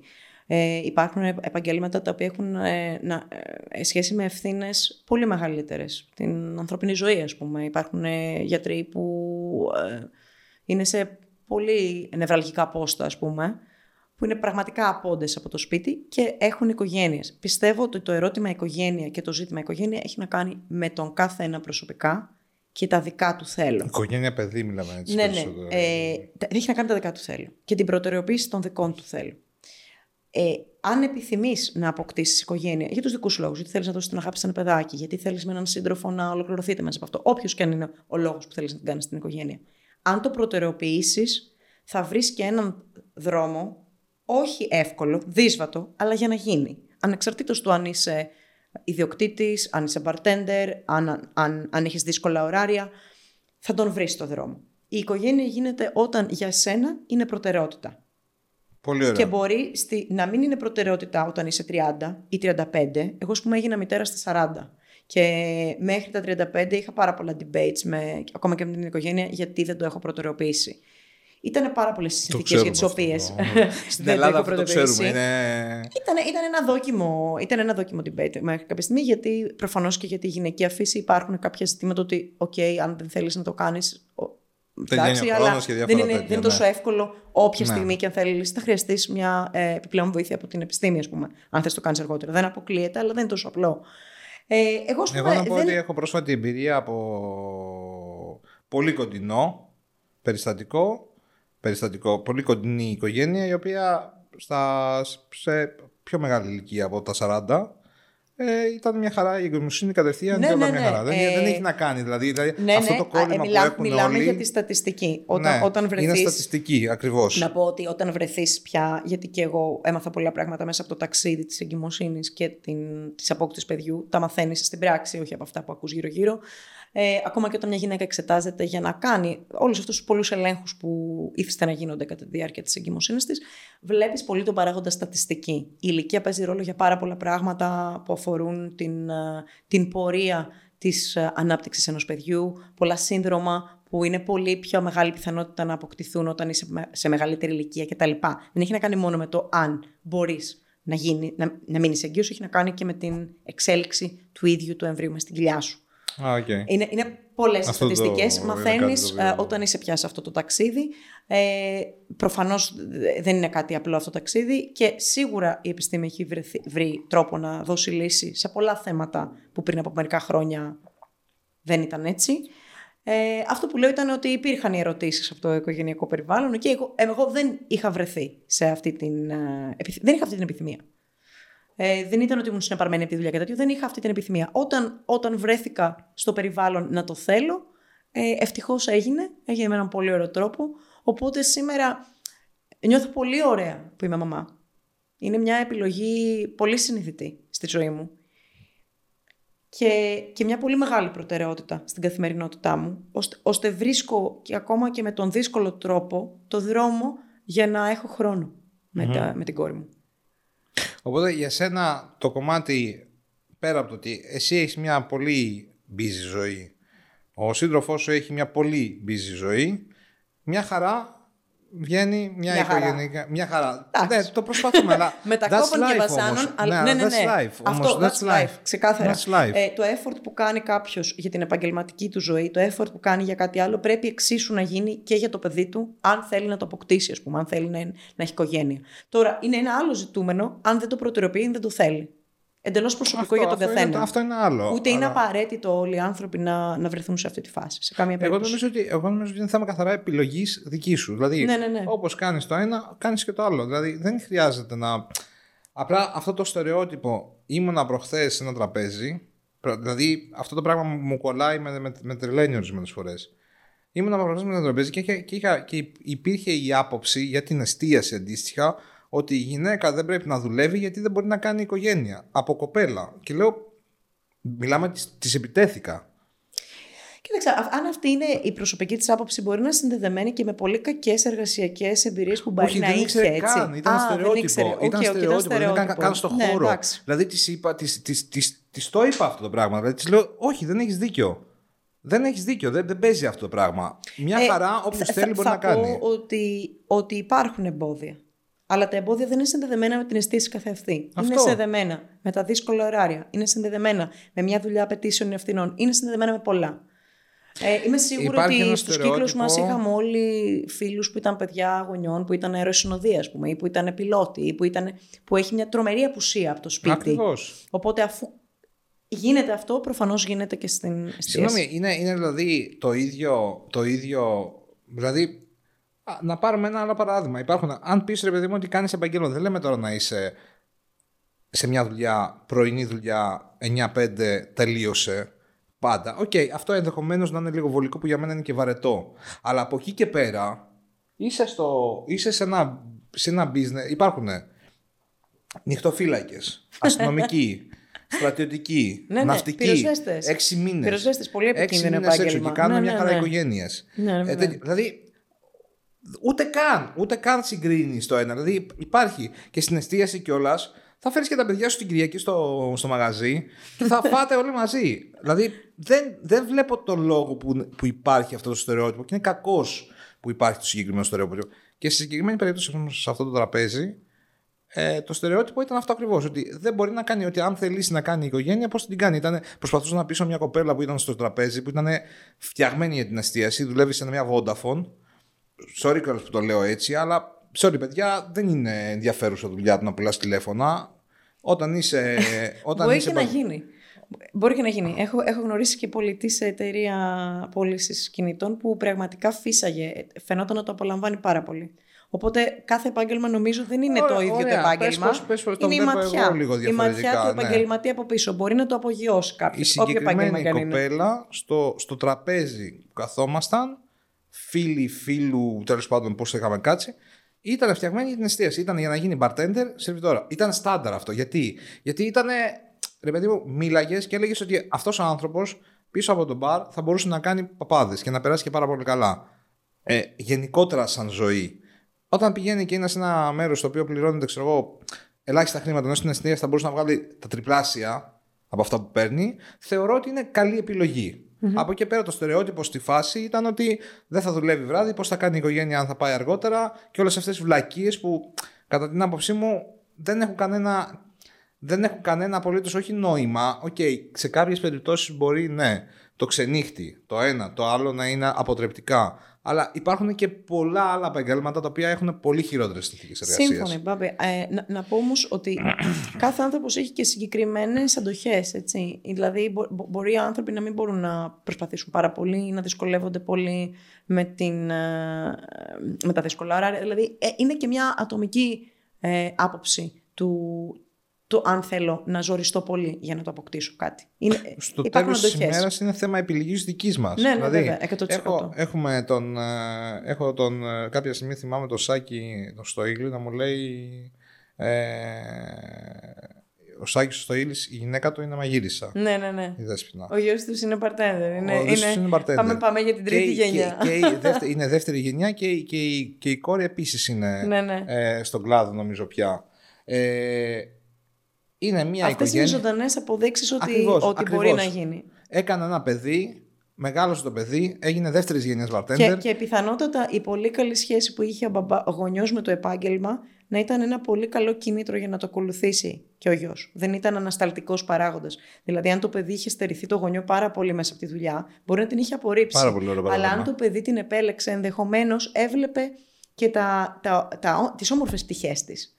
Και είναι Ε, και πάρα λέω πολύ τώρα έτσι, αυτή χωρίς να τέτοιο. Έχω τον αντίστοιχο... ορίζω, αλλά φαντάζομαι ότι για να το επέλεξε και ο γιος της οικογένειας, ε, πιθανότατα είχε πολύ ωραίες αναμνήσεις. Και στη η δουλειά κόρη του στη μπαμπά. δεύτερη Ναι, φάση. ναι, ναι. Μπαρίστα. Ε, μπαρίστα την έχω δει εγώ, δεν ξέρω τι άλλο κάνει. Ε, μ, το ίδιο άλλο. Ε, φίλος πάλι επίσης. Ο ίδιος bartender, πολύ υψηλά, δεν θέλω να πω τώρα το όνομά του. Πολύ, πολύ έχει κάνει καριέρα και έχει φτάσει στο δίκαιο. Η γυναίκα του είναι αντίστοιχα ε, Τώρα δεν ξέρω τι θεωρείται αυτό. Τέλος πάντων, είναι πολύ απαιτητική η θέση σε μια, ε, φα- ε, ε, σε μια, στη, βιο, στη βιοτική, ξέρω εγώ. Και είναι, έχει δύο κοριτσάκια, ε, έχει κάνει οικογένεια κανονικότατα. Συζητάγαμε το θέμα οικογένειας μαζί. Και μου λέει, κοιτάξτε, μου λέει, εγώ άμα δεν ήμουν σε αυτό το επάγγελμα, μου λέει, πέρα από το ότι περνάω πάρα πολύ καλά, ε, πιθανόν να μην έκανα και την οικογένεια κιόλας. Δηλαδή, αν δεν ήμουν εδώ και δεν περνάγα εδώ καλά, που περνάω καλά, δεν θα πήγαινα παρακάτω. Δηλαδή υπάρχουν πράγματα, υπάρχουν ζωντανά παραδείγματα από ανθρώπους οι οποίοι είτε και οι δύο, είτε, έχουν κάνει, είτε είναι και οι δύο στην εστίαση, είτε ο ένας στην εστίαση που έχουν μια χαρά ευτυχισμένες οικογένειες που ζουν και έχουν μεγαλώσει τα παιδάκια τους και το τέτοιο. Αν λέμε τώρα για την οικογένεια, δεν λέμε να, να κάνεις γιόλο που δεν χρειάζεται να είναι. Μπορεί στην εστίαση να κάνεις γιόλο μια χαρά. Είσαι κάθε μέρα έξω, πίνεις έξω, σε κερνάνε όλοι, είσαι μια χαρά. Λέμε για το, για το άλλο κομμάτι που υπάρχει το στερεότυπο ότι δεν μπορείς να κάνεις οικογένεια στην εστίαση. Μια χαρά μπορείς να κάνεις οικογένεια στην εστίαση, αν το θες. Αν θες να κάνεις οικογένεια, μια χαρά μπορείς να την κάνεις. Αν δεν θες να κάνεις την οικογένεια και σε υποχρεώσουν, ναι, ναι, δεν σου φταίει η εστίαση όμως στο αντίστοιχο θέμα. Δεν θα είναι αυτό το πρόβλημα. Το πρόβλημα θα είναι, τουλάχιστον η άποψή μου. Θέλω είναι... να πιστεύω ότι οι άνθρωποι δεν υποχρεώνονται να κάνουν οικογένεια. Θέλω να το. Καλά, έστω, εγώ νομίζω ότι- έστω η θετική πλευρά του εαυτού μου θέλει να βλέπει ότι οι άνθρωποι δεν υποχρεώνονται να Καλό κάνουν είναι, κάτι. καλό γιατί είναι η αυτή η οικογένεια είναι κάτι. Είναι ένα πολύ μεγάλο παιδί, ταξίδι. παιδί, όχι οικογένεια, Η παιδί οικογένεια, ας συγκεκριμένα. πούμε, ότι, ας πούμε ότι για ένα ζευγάρι οικογένεια είναι το να αποκτηθεί και ένα παιδί ή και Ναι. δύο παιδιά. Είναι ένα πολύ μεγάλο ταξίδι για να είσαι υποχρεωμένος να το κάνεις. Ε, εγώ νομίζω ότι έχει γίνει. Εγώ, έχουν, έχουν γίνει αρκετές φορές. Ναι. Υποχρέωση από τη μία πλευρά για να πάει στην άλλη πλευρά ενδεχομένως. Υποχρε... Και γι' αυτό το λόγο και είμαι και αντίστοιχα ευαισθητοποιημένος και σε αυτό το θέμα στο... όταν μιλάμε για θέματα. Τώρα θα ήθελα να πάμε λίγο. Καταρχήν, εσύ η άποψή σου εν τέλει, δηλαδή καθόντω και, και απομακρυσμένη και βλέποντας τον εαυτό σου, τη ζωή σου και λέγοντας, επειδή μου σε κάποιον ε, αντίστοιχα φίλη, φ- φίλο, ο οποίος έχει περίπου παρόμοια κατάσταση στη ζωή του. Κάνεις οικογένεια όταν είσαι σε, σε αυτό το περιβάλλον, μπαίνεις στη διαδικασία να Ναι, κάνεις ασφαλώς. παιδί, ε, Ασφαλώς προχωράς κάνεις. παρακάτω. Ασφαλώ κάνεις. Αν το θέλεις και το προτεραιοποιείς και είναι μια όρημη απόφαση, γιατί. Είσαι είναι- είναι- ευτυχισμένη είναι δηλαδή σημαντικό. τώρα εσύ, Πάρα πολύ. στην- σε ό,τι αφορά το συγκεκριμένο Πάρα πολύ. κομμένα. Οπότε αυτό δεν, είναι το... δεν, είναι- δεν, δεν είναι συγκρίσιμη η ευτυχία που λαμβάνεις από ένα πλάσμα στο σπίτι. Πολύ ωραία. Δεν είναι συγκρίσιμη. Πάμε τώρα στο επόμενο κομμάτι, το οποίο θα ήθελα να γυρίσουμε λίγο στην αρχή της συζήτησης που κάναμε και θα ήθελα να μου κάνεις μια, μερικάς, μερικά σχόλια σχετικά με αυτό και αν προλάβουμε να κάνουμε και σχετικά με τα social media, καλώς αλλιώς θα έρθει την άλλη φορά να Θα δω την μιλήσουμε άλλη για, για, τα- για το Θα, social θα media. βρεθούν ε, οι θέατε σα να με βλέπουν. ε, δεν, νο- δεν νομίζω πως βαριούνται όταν γίνονται ωραίες συζητήσεις. Λοιπόν, σε ό,τι αφορά το, το κομμάτι που είπες στην αρχή αρχή όταν ξεκίνησες να μπαίνεις ως ambassador σε μαγαζιά, σε, σε μέρη, σε πράγματα και αντιμετώπισε μια κατάσταση στην οποία πέρα από το ότι είχαν δημιουργήσει κάποιοι άνθρωποι εικόνα ήδη πριν πας εκεί, όπως λες και χρειάστηκε να την προσπεράσεις και τα λοιπά. Πιστεύεις ότι αυτά τα πράγματα, αν ήσουν άντρας και όχι γυναίκα, θα συμβαίνανε, θα γινόταν ακριβώς το ίδιο πράγμα; δηλαδή, ένας... Ενδεχομένως ναι, ενδεχομένως όχι. Ε, έχει να κάνει πολύ και με τον χαρακτήρα του άντρα ή την, τι προβολή έχει λάβει. Ε, Α, αν η ερώτηση να έχει σου να θέσω κάνει το πιο παρα- πολύ με το αν η γυναίκα βάλετε περισσότερα από σχόλια, είναι ξεκάθαρο ότι ναι. Δεν, ε, δεν τίθεται κάποιο θέμα πίσω από αυτό. Από σχόλια ή από, από ε, δυσκολίες, δηλαδή να, σου, να, σου, να, υπάρχει, να υπάρχει κακή αντίληψη, να υπάρχει προκατάληψη σε ό,τι αφορά τις ικανότητες, ναι, ναι, να αυτό υπάρχει θέλω αυτό. να πω, να- ότι η Α, γυναίκα είναι πολύ πιο επιρρεπής στα σχόλια. Είτε αυτά έχουν να κάνουν με τις ικανότητές της, είτε έχουν να κάνουν με την εμφάνισή της, είτε έχουν να κάνουν με τον τρόπο που επιλέγει να εμφανίζεται ή τον τρόπο που επιλέγει να, να βρίσκεται σε έναν χώρο. Ε, σίγουρα συμβαίνει αυτό.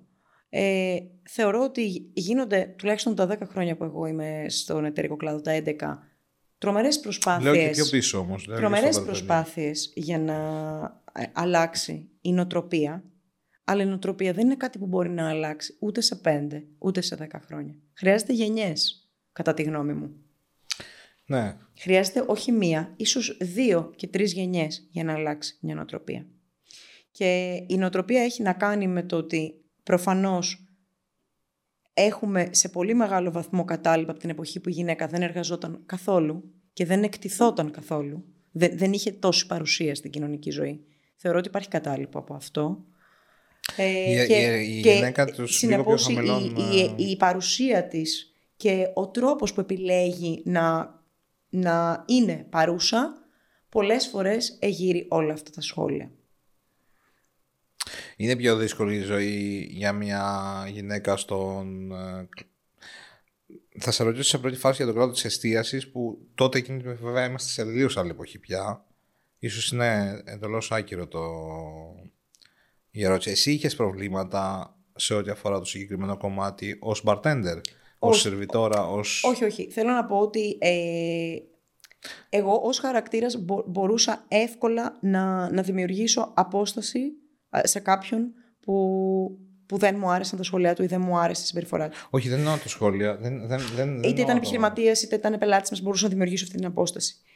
Είμαι σίγουρη όμως ότι τη- τα, τα πρώτα χρόνια της πορείας μου στην εστίαση, ε, όπως προείπα και στη συζήτηση, οι λόγοι να σε προσεγγίσουν ή να έχεις δουλειά ήταν πάρα άρρηκτα συνδεδεμένοι με το αν είσαι χαριτωμένη, αν είσαι εξυπηρετική, αν είσαι χαρούμενη. Δεν, δεν έδινε σχεδόν κανείς σημασία στη, στο πόσα ποτά θα βγάλεις την ώρα, ή αν θα είσαι γρήγορη, ή αν θα είσαι πολύ έξυπνη, ή αν θα μπορείς να κάνεις ε, γρήγορες προσθέσεις για τους λογαριασμούς. Ε, εστιαζόταν στα πολύ προφανή. Μμμ. Το οποίο ε, είναι- είναι μια πραγματικότητα, δεν, είναι- δεν είναι η άποψή μου. Ε, σίγουρα όλοι Και- ήθελαν να και- έχουν ναι. χαρούμενα εμφανίσιμα κορίτσια στα πόστα που ήταν προς τα Και προπολίσει. αγόρια αντίστοιχα. Ναι, ναι, αλλά λέω για την, για την γυναικα Ε, έχουμε μετακινηθεί λίγο από αυτό.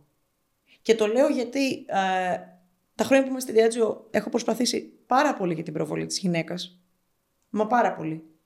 Ε, ήθελα πολύ να περιστοιχίζομαι από τους επαγγελματίες τους κλάδους, να, να αναδεικνύω τη δουλειά τους, να αναδεικνύω το προφίλ και τις προσωπικότητες τους, που ήταν πολύ διαφορετικές η μία από την άλλη. Είχαμε φτιάξει ένα άτυπο community με τα κορίτσια, που ήταν είτε bartender είτε bar owners και είχαμε συμμετάσχει και σε πάρα πολλά φόρουμ, ή είχαμε κάνει και μια ετήσια σύναξη που η μία να στηρίζει την άλλη και να δίνει προβολή στην άλλη. Το θυμάμαι αυτό. Ε, όταν- αυτό ξεκίνησε γιατί τους πρώτους μήνες που ήμουν στην εταιρεία πάρα πολλοί επιχειρηματίες ε, μου ζητούσαν να τους προτείνω προσωπικό ε, για τις επιχειρήσεις τους δεδομένου ότι ήμουνα πολύ κοντά με μπαρ και bartenders και όταν τους πρότεινα κορίτσι μου λέγανε «Α, ε, προτιμώ τα κορίτσια για το σέρβις». Ναι, ναι, δεν, ναι, ναι. ε, δεν τα έχω σκεφτεί στο μπαρ. Είναι ένα σχόλιο που έχω ακούσει περισσότερο από 10 φορές από πολύ αξιόλογους επιχειρηματίες Κι εγώ. και εγώ λοιπόν έχοντας ακούσει αυτό σκέφτηκα ότι ο μόνος τρόπος να το αλλάξουμε είναι το να προβάλλουμε την πραγματική υπόσταση των γυναικών που ήταν εκείνη τη στιγμή στον κλάδο. Η οποία ήταν ε, η, η οδός που διάλεξα εγώ. Εγώ διάλεξα να προβάλλω τα κορίτσια για να, να δείξω τις δουλειές τους και τον ε, πολύ ωραίο ε, χαρακτήρα και ε, δρόμο που είχε διαλέξει κάθε μία μέσα σε αυτόν τον κλάδο. Έτσι, γιατί ήταν και πολύ διαφορετικές, όπως ξανά είπα, μεταξύ τους. Θεωρώ λοιπόν ότι έχουμε κάνει ένα μικρό βήμα στο να εστιαζόμαστε στα προσόντα, στον ένα κορίτσι ε, έχει να δώσει με το χαρακτήρα της, με την ε, ματιά της μέσα στην ε, κάθε επιχείρηση. Έχουμε κάνει ένα βήμα προς τα εκει Χωρίς να έχει αλλάξει ολοκληρωτικά αυτό. Και είναι σίγουρο ότι πάρα πολλές επιχειρήσεις αυτή τη στιγμή επιλέγουν κορίτσια για να μην κακοχαρακτηριστούν, ενώ η ουσία δεν είναι αυτή. η ουσία του να, το να καλούμε και γυναίκες ή και οτιδήποτε άλλο ας πούμε. Δηλαδή ο, μια, να έχει επιχειρήσει γυναίκες, αλλά για τις γυναίκες μιλάμε τώρα. Ε, δεν είναι ότι εγώ πρέπει να έχω γυναίκες για να έχω γυναίκες. Είναι να δω τι έχει να μου προσφέρει η κάθε επαγγελματίας. Να μπορώ να δω πέρα από το φίλο της. Το μήνυμα είναι να δω πέρα από το φίλο. Ε, άρα σίγουρα νομίζω ότι έχουμε ακόμα μεγάλο δρόμο να διανύσουμε γιατί η νοοτροπία δεν αλλάζει τόσο εύκολα. Ε, έχουν αλλάξει τα δηλαδή τρέντα, αλλά η νοοτροπία δεν έχει αλλάξει. Τα κουότα πιστεύεις ότι είναι λάθος; Συγγνώμη, αν είναι λάθος; Η, η, η, η, τα κουότα που είναι. Υπάρχει αυτό το που κάνουν οι εταιρείες ποτών, όχι ποτών, γενικότερα οι εταιρείες, ε, που λένε θα πρέπει να έχουμε 10% τάδε, 10% τάδε, 10% τάδε, 10% τάδε. Άκουσε με. Αυτό, αυτό, διασφαλίζει για... το να βρεθούν.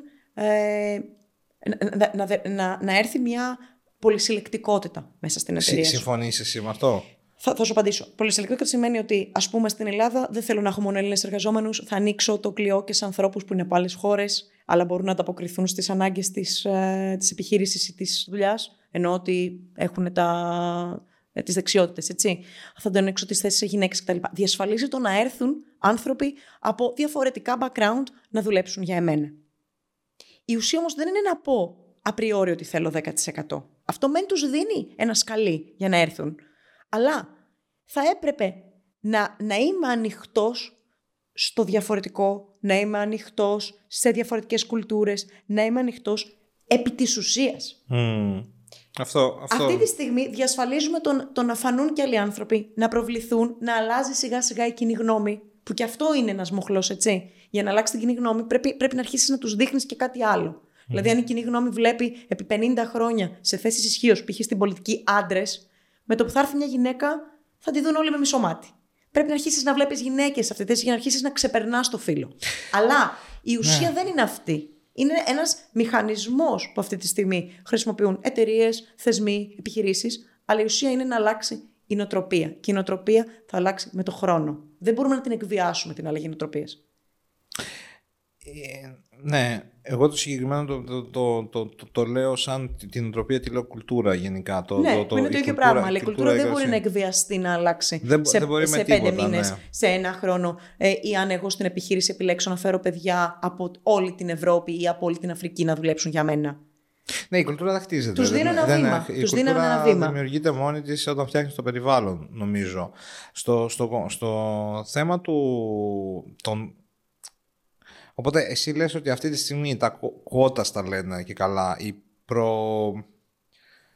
Η προδιαγεγραμμένη ας πούμε ε, επιλογή... Η ποσόστοση λέει. Ναι, ναι, η ποσόστοση. λοιπόν θεωρώ ότι είναι ένας μηχανισμός που καταλαβαίνω γιατί γίνεται. Καταλαβαίνω γιατί γίνεται. Δεν, δεν, είναι, δεν είναι αυτό που θα αλλάξει την οτροπία όμως. Κατανοώ γιατί γίνεται, αλλά η οτροπία δεν θα αλλάξει από αυτό. Ε, καλώς βεβαίως ε, δεν είμαστε σε μια εποχή που να αποκλείονται άνθρωποι λόγω του φίλου τους ή λόγω της καταγωγής τους. Είναι, είναι ένα βήμα. Δυναμικά τουλάχιστον. Ναι. Είναι ένα βήμα το ότι ναι. υπάρχει έτσι μια, ένα, μια, μια δικλίδα εκεί. Εγώ νομίζω ότι είναι και λίγο, λίγο ε, εμένα ας πούμε, αν μου λέγανε ας πούμε, ε, εγώ έχω γεννηθεί Καζακστάν. Ωραία. Mm-hmm.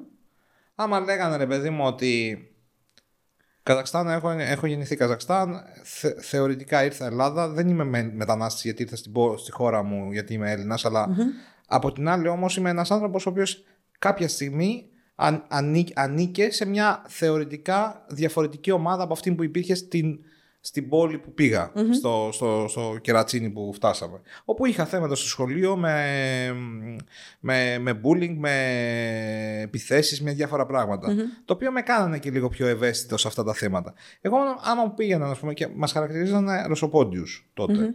Ωραία. Πάμε λοιπόν, άμα πήγαινε και έλεγε ρε παιδί μου ένα quote, ένα, μια γελία, τούντε ρωσοπόντι για τη συγκεκριμένη θέση, εμένα θα με προσέβαλε. Προφανώς. Γιατί στη συγκεκριμένη περίπτωση, και όπως επίσης με ξενερώνει πάρα πολύ, όταν βλέπω ζητείτε κοπέλα. δηλαδή, τι ζητείτε κοπέλα; δεν θες bartender, δεν θες barista. Τι σημασία έχει το, τα γεννητικά τους όργανα, ας πούμε; Για ποιο λόγο πρέπει να, είναι, Γιατί να όπως έχει πολύ σημασία; σωστά είπες πριν υπάρχουν κάποια στερεότυπα. Για κάποιες αυτό θέσεις είναι. υπάρχουν κάποια στερεότυπα. Αυτό δεν θα έπρεπε να υπάρχει. Ναι, αλλά σε θα πρώτη πάρει, φάση. πάρα πολύ, θα πάρει πολύ χρόνο για να αλλάξει αυτό επί της ουσίας. Ναι. Θα πάρει πολύ χρόνο. Και, και νομίζω ότι πρέπει να το παραδεχτούμε αυτό, Άρα ότι η δεν μπορεί να ποσόστοση γίνει. θεωρείς ότι είναι εργαλείο. Είναι ένα εργαλείο ε, το οποίο δεν, συ- δεν είναι απαραίτητο ότι συμφωνώ. Αντιλαμβάνομαι γιατί γίνεται όμως. Εγώ διαφωνώ με το ποσόστοση. Αλλά Ε, διαφο- Είναι ένα εργαλείο να εκθέσεις ε, διαφορετικές ομάδες από αυτές που περιμένει κανείς να συναντήσει σε μια δουλειά στο ευρύτερο κοινό. Ναι. Ε, εγώ πιστεύω ότι δεν είναι απαραίτητα ο σωστός δρόμος, αλλά αυτή τη στιγμή εκθέτει το, ας πούμε, α- αν, αν, αν κάποιος ε, ε, δει το δυναμικό μιας εταιρείας και σε αυτήν την εταιρεία ε, ε, από το να υπάρχουν 150 άντρες Έλληνες υπάλληλοι υπάρχουν 30 γυναίκες Ελληνίδες υπάλληλοι, 20 μη Ελληνίδες γυναίκες υπάλληλοι, 30 Έλληνες άντρες και 20. Τυχαία τα ποσοστά, ανοίγει το φάσμα της εκπροσώπησης. Δεν σημαίνει ότι είναι ο σωστός δρόμος και ο μόνος. Απλά δίνει ευκαιρία και σε άλλους ανθρώπους να είναι με, μέρος αυτής. ναι.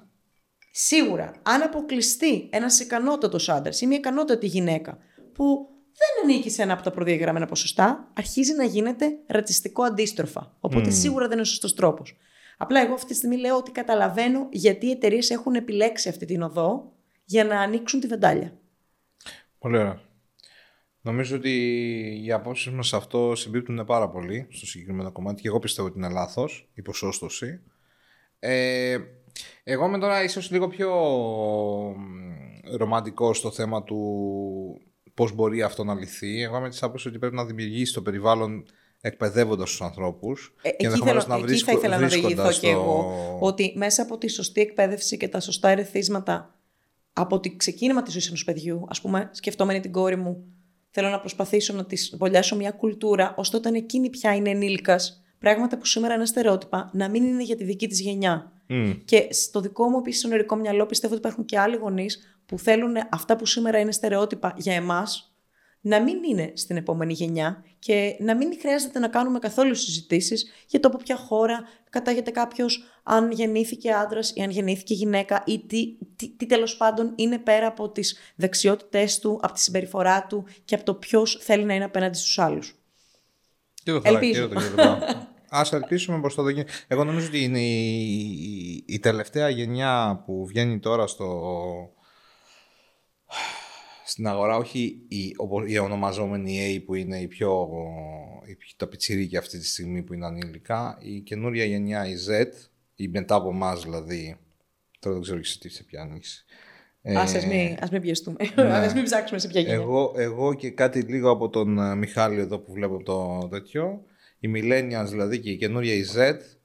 Η Z νομίζω ότι έχει σπάσει πάρα πολλά και στερεότυπα και τέτοια.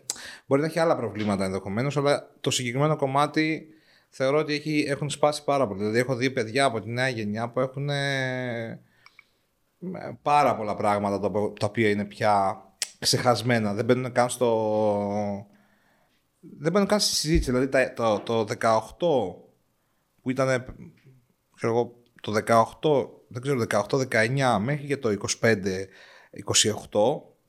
ε, κάποια πράγματα δεν υπάρχουν καν στην, στην, ε, στο, στο πεδίο τους. Έχουν άλλα προβλήματα ενδεχομένως, δηλαδή δυσκολεύονται ενδεχομένως να επικοινωνήσουν πιο πολύ, να είναι κάπως πιο κοινωνικοί. Αυτό το κουνούπι γυρνάει, γυρνάει, γυρνάει. Μας έχει, ε, ναι, μας έχει Μας στοχεύσει. έχει καραδοκίσει εδώ και πολύ. Μπορεί να, έχουν άλλα, μπορεί να έχουν άλλα θέματα, άλλου είδους θέματα τέλος πάντων. Ενδεχομένως κάποιοι επικοινωνίες, κάποιοι να, να κοινωνικοποιηθούν σε ένα περιβάλλον φυσικό. Αλλά το Ναι, κομμάτι γιατί των είναι η γενιά στερεότυπων που έχουν έχει ε, μεγαλώσει με- γοητευτεί από το virtual. Ναι, ναι, έχει αυτό. γοητευτεί από αυτό. Έχουν όμως, έχουν όμως καταργήσει πάρα πολλά στερεότυπα. Δηλαδή, το στερεότυπο ας πούμε, που είχαμε με το, το ότι ε, πρέ- πρέπει οπωσδήποτε κάποιος να είναι δυνατός, πρέπει να, να δείχνει δυνατός, να είναι ο, ο φιλόδοξος. Ο, έχει φύγει τελείως από το πλάνο. Σε Και, ορισμένες ευτυχ, και περιπτώσεις. ευτυχώς. Ναι. Και ευτυχώς που, που τα κα, καταρρύπτονται αρκετά στερεότυπα και, και ευτυχώς που Για να έχετε και πετύχεις μια, πράγματα. ελπίζω, δυναμική γενιά που θα καταρρύψει ακόμα και αυτά που εμείς σήμερα σχολιάζουμε, ας πούμε. Εγώ πιστεύω, ότι, εγώ πιστεύω ότι πάμε. Δηλαδή το βλέπω πολύ ε, μ, καλά Δηλαδή το έχει πάει καλά. Σε κάποια θέματα η καινούρια γενιά και η δικιά μας τα έχει πάει καλύτερα από την προηγούμενη, πιστεύω. Αλλά. Μπάμπη, ας μην ευλογάμε τα γενιά μας ακόμα. Όχι, Περίμενε. πιστεύω. Θα δούμε. Εμείς, θα δούμε εμείς, πώς θα πήγε η εμείς δική τώρα μας γενιά. αρχίζουμε και- ε, εμείς τώρα αρχίζουμε και δείχνουμε τα... Λοιπόν, εγώ πιστεύω λοιπόν ότι πρέπει να... Αυτό το κουνούπι μας έχει βάλει στο μάτι. Περπατάει εδώ, κοίτα εδώ. Είναι- είναι- Ε, Μιχάλη, Είναι Τι το θες να φετίχ κάνω, του να κοιτάω και επεισόδιο. κουνούπια; Τι άλλο να κάνω; Βαθιά να καταπιώ. λοιπόν, Είναι, είναι πραγματικά το spot. η νέα, η νέα γενιά λοιπόν πιστεύω ότι πέρα από το ότι ε, τα έχει πάει πολύ καλύτερα σε κάποια θέματα, πιστεύω ότι βασικά έχω μια θεωρία, φιλοσοφικά τώρα. γιατί Ναι, είναι- ναι. δεν- Λοιπόν, έχω μια θεωρία ότι κάθε γενιά κάνει κάποια πράγματα καλύτερα, κάποια πράγματα χειρότερα. Δηλαδή, η δική μου, η, η, η δική μου γενιά πιστεύω ότι μπήκαμε στη διαδικασία να γίνουμε λίγο πιο άνθρωποι. Πιο άνθρωποι από άποψη να κοιτάμε λίγο πιο πολύ το περιβάλλον, να κοιτάμε λίγο πιο τη φύση. Η προηγούμενη από εμάς, η της μητέρας μου, ας πούμε, η γενιά που είναι γεννημένη 60, το 62, η, η της μητέρας μου γενιά ουσιαστικά κα, κατέριψε, ας το πούμε έτσι, το, το, το δόγμα το ότι έπρεπε να, τη δυσκολία να επιβιώσει, τουλάχιστον η δική μου η, η οικογενεια έτσι. Η, η, η- εγώ μπήκα στη διαδικασία του να σπου, σπουδάσω, τέλος πάντων δεν σπούδασα ποτέ, αλλά ε, να, να, να, να, να δραστηριοποιηθώ σε ένα περιβάλλον Α. Πιο καλά, έχω πιο καλή ζωή θεωρητικά. Αν μπορείς να την πεις καλύτερη ζωή, το να ταξιδεύεις, να πίνεις, να τρώσει κτλ. Γιατί δεν είμαι σίγουρος αν ήταν καλύτερη ζωή της μητέρας μου που είχε την οικογένειά της και πέρασε με την οικογένειά της στη ζωή της και τρώγανε, πίνανε και κάνανε όλο αυτό το κομμάτι στο κοντινό περιβάλλον. Αν είναι αυτό καλύτερο ή χειρότερο από αυτό που ζω εγώ. Εντάξει, εγώ νομίζω εσύ, ότι. εσύ είσαι πιο. Ε, μάλλον ίσως έχεις διαφορετικά ερεθίσματα εσύ. Έχεις δει περισσότερες χώρες, έχεις ταξιδέψει, φαντάζομαι. Ναι, αλλά αυτό δεν είναι απαραίτητο ότι είναι καλύτερο Ναι, για ναι, τη ζωή εντάξει. του κάθε Ναι, ναι, ναι, ανθρώπου. ναι. Εγώ εκεί καταλήγω ότι αυτή τη στιγμή είμαι στη φάση ότι Βάμπη, δεν ξέρω είναι, τι είναι είναι, αυτά. είναι σχετικό το καλύτερο. Είναι και οι προσωπικές επιθυμίες. Ναι. Δηλαδή, ε, 100% είναι συνδεδεμένο με το τι θέλεις και εσύ από τη ζωή σου. Ακριβώς. Είναι σχετικό το καλύτερο. Όταν, όταν λοιπόν η, η... ο ξάδερφός μου, λέω εγώ τώρα, ο οποίος έχει τρία παιδάκια, έχει τέτοιο πηγαίνει κάθε Σαββατοκύριακο για φαγητό με τα παιδιά του, πηγαίνει ένα ταξίδι. Το, τέτοιο. Ποιος λέει ότι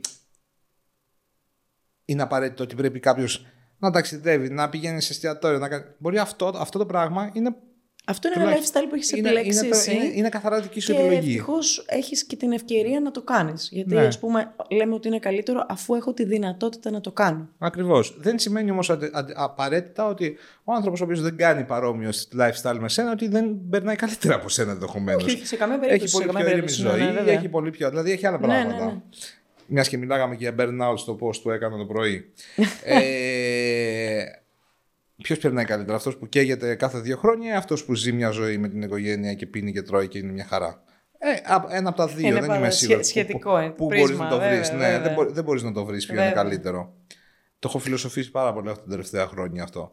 Ε, πιστεύω λοιπόν ότι αυτή η γενιά η καινούρια, τα παιδιά δηλαδή, αυτού που, ονο- που ονομάζουμε Generation Z, που δεν είμαι σίγουρος αν είναι σωστή η κα- κατηγοριοποίηση που φαίνεται στο ίντερνετ, ότι έχει καταργήσει πάρα πολλά στερεότυπα σε ό,τι αφορά το κομμάτι του, της ζωής γενικά. Και θα πάμε και πιο μπροστά και πιο γρήγορα. Όπως αντίστοιχα και η γενιά ε, της κόρης σου ε, θα πάει τον κόσμο ακόμα περισσότερο. Εγώ, εγώ Ναι. πιστεύω ότι η γενιά που θα αλλάξει τον κόσμο όντως, γιατί είμαστε σε ένα μετέχμιο, είναι η γενιά η, η Α που λένε. Αυτή που είναι ενήλικα αυτοί, τώρα. αυτοί που, είναι, που ξεκινάνε τώρα, δηλαδή η, η γενιά της ανιψιάς μου, των ανιψιών που έχουν ξεκινήσει και έχουν γεννηθεί κάπου εκεί γύρω στο, γύρω στο 10, λίγο πριν, λίγο μετά, που έχουν γεννηθεί στο ίντερνετ, αλλά δεν είναι στο μετέχμιο, δεν είναι δηλαδή αυτοί οι οποίοι ξεκινήσανε με κάτι, πήγαν σε κάτι άλλο. Είναι ότι Ξεκινήσαμε το γεννήθηκαν- ίντερνετ σαν δεδομένο. Ξεκινήσανε, Με τα social media σαν ξεκινήσανε δεδομένα. με το iPad, η γενιά του iPad που λέμε. Ναι, ναι.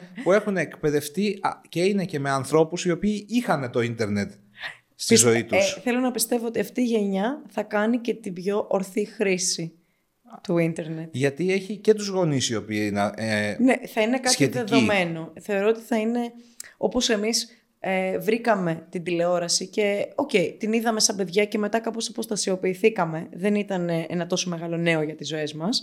Υποθέτω ότι για τη δική τους ζωή δεν θα είναι τόσο μεγάλο νέο τα social media ώστε να απορροφηθούν από αυτά. Ε, εγώ δέχονται επίσης ένα θέμα μεταξύ των γενεών από άποψη ότι εμάς, οι γονείς μας, δεν είχαν καμία σχέση με υπολογιστές. Ναι, ναι. Οπότε σε αυτό δεν είχαν τη δυνατότητα να μας ελέγξουν κιόλας. Όπως και αντίστοιχα, η γενιά η οποία είναι οι γονείς της Z δεν είχαν τόσο καλή σχέση με τα social media. Αυτό είναι που πιστεύω ότι αλλάζει πάρα πολύ. Δηλαδή το ότι η γενιά, η καινούρια, η Α, που είναι το 10 και μετά, είναι από γονείς οι οποίοι ήταν ε, internet native. Αυτό θα βοηθήσει πάρα πολύ γενικότερα και τον έλεγχο της πληροφορίας ως προς τα παιδιά, αλλά και τους εξαιρετικούς. Και να εκλογικευτεί λίγο. ναι, ακριβώς. Γιατί τώρα έχεις Εμένα, ας πούμε, η μητέρα μου δεν έχει καμία σχέση απολύτως με ίντερνετ. Η μητέρα μου, by the way, δεν ξέρει τι κάνω. Γενικότερα. Δεν ξέρει, δηλαδή ξέρει ότι έχω. Ναι, ένα... βέβαια. Αν δεν σε παρακολουθεί και στο social, δεν ξέρει τι κάνεις. Ξέρει, ξέρει, ξέρει, ότι έχω ένα μαγαζί. Ναι. Αυτό είναι το. Επήγε στο μαγαζί, αυτό μου λέει. Ναι, ναι, ναι. Ωραία.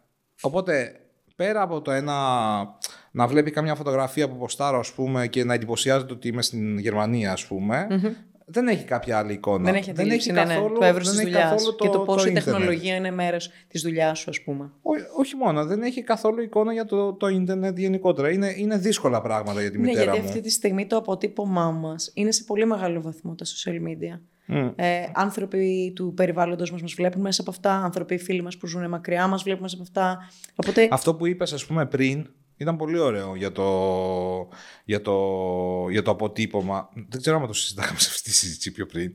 Που λες ένας από τους τρόπους που μας βλέπουν κάποιοι φίλοι ναι, από ναι, μακριά. Ε, γιατί τα social media, ας πούμε, αυτή τη στιγμή είναι το footprint, είναι το αποτύπωμά σου. Οπότε βρήκαμε έναν τρόπο να είμαστε ταυτόχρονα κοντά με ανθρώπους που είναι πολύ μακριά μας. Γεωγραφικά εννοώ πολύ μακριά μας, όχι έτσι, ναι. συναισθηματικά ε, άνοιξε το διεύλο επικοινωνίας με επαγγελματίες που είναι πολύ μακριά κτλ. Αλλά ταυτόχρονα έφερε και αυτό το κομφούζιο, έτσι. Μην το ξεχνάμε αυτό. Το κομφούζιο των απόψεων. Όχι μόνο το κομφούζιο των απόψεων, και το overwhelm, το overwhelm που έχουμε από τα. Δηλαδή, εγώ έχω, έχω πιάσει πάρα πολλές φορές τον εαυτό μου να λέω γιατί το ζω αυτό το πράγμα, για ποιο λόγο χρειάζεται να ξέρω όλα αυτά τα πράγματα τα οποία συμβαίνουν, για ποιο λόγο να μπορεί να Εντάξει. επικοινωνήσουν όλοι μαζί, μαζί μου εκείνη την ώρα Βέβαια, αυτή, αυτό είναι το social media reality. Ok, okay, δηλαδή. Εμένα μου αρέσουν πάρα πολύ το social media. Και εμένα μου αρέσουν πολύ. Απλά λέω ότι κάποιοι άνθρωποι που, οι οποίοι έχω ένα φίλο ο οποίος δεν έχει. Στο Facebook δεν έχει. Instagram έκανε έτσι τυχαία και ασχολείται με το LinkedIn μέχρι εκεί. Δηλαδή, είναι ένας άνθρωπος ο οποίος δεν ξέρω, μπορεί να είναι και πιο ευτυχισμένος επειδή δεν έχει Facebook. Ε, εντάξει, δεν, δεν θέλω να βάλω τι βαρύγδουπε ε, εκφράσεις περί ευτυχίας ε, στη συζήτηση σχετισμένη με τα social media. Προφανώς η ευτυχία σου δεν είναι συσχετισμένη με αυτά. Αλλά όταν μάθεις να ζει. Η ηρεμία είναι, είναι διαφορετικό πράγμα. Αλλά αν μάθεις να ζεις με αυτά, αν είναι και εργαλείο για τη δουλειά σου, είναι και ένας τρόπος να μοιράζεσαι στιγμές της καθημερινότητας για να τη βλέπουν οι φίλοι σου, ο κύκλος σου, αυτοί που είπαμε παρά έξω. Είναι πολύ δύσκολο να το αποχωριστείς. Όταν δεν το ξέρεις, ίσως είναι πιο απλά τα πράγματα. Είναι αυτό που είπες και για τη μητέρα σου. Δεν το ξέρει, αλλά δεν νοιάζει. Και εμένα, παπάς μου, δεν έχει social media. Του λέω καμιά φορά, κάνε βρε παιδί μου να βλέπεις τι κάνουμε με τη. Με μου λέει, άσε, δεν καταλαβαίνω. Ε, οπότε αυτή η αποστασιοποίηση δημιουργεί μια ηρεμία σίγουρα, αλλά όταν τα έχεις είναι πιο δύσκολο να τα αποχωριστείς. Ναι, από, Καλώς, από... Πάντως, η, η καλή τους χρήση είναι, είναι πάντως προς φοβερό όφελος και του κλάδου μας και της καθημερινότητάς μας. Δηλαδή, Συμφωνούμε. Ε, αυτή τη στιγμή μπορώ να σου πω με σιγουριά ότι ένα τεράστιο μέρος της ε, εξέλιξης που είχα και σαν brand ambassador, γιατί το αναφέραμε πριν, είχε να κάνει και με την ε, ε, έκρηξη των social media όσο εγώ είχα αυτό το ρόλο. Βοήθησε πάρα πολύ. Το να, να εκτεθώ εγώ σε, σε άλλα κοινά, να δω άλλα κοινά μέσα από τα social media, να έχω μια διάβολη επικοινωνίας με επαγγελματίες από όλο τον κόσμο, με βοήθησε πάρα πολύ.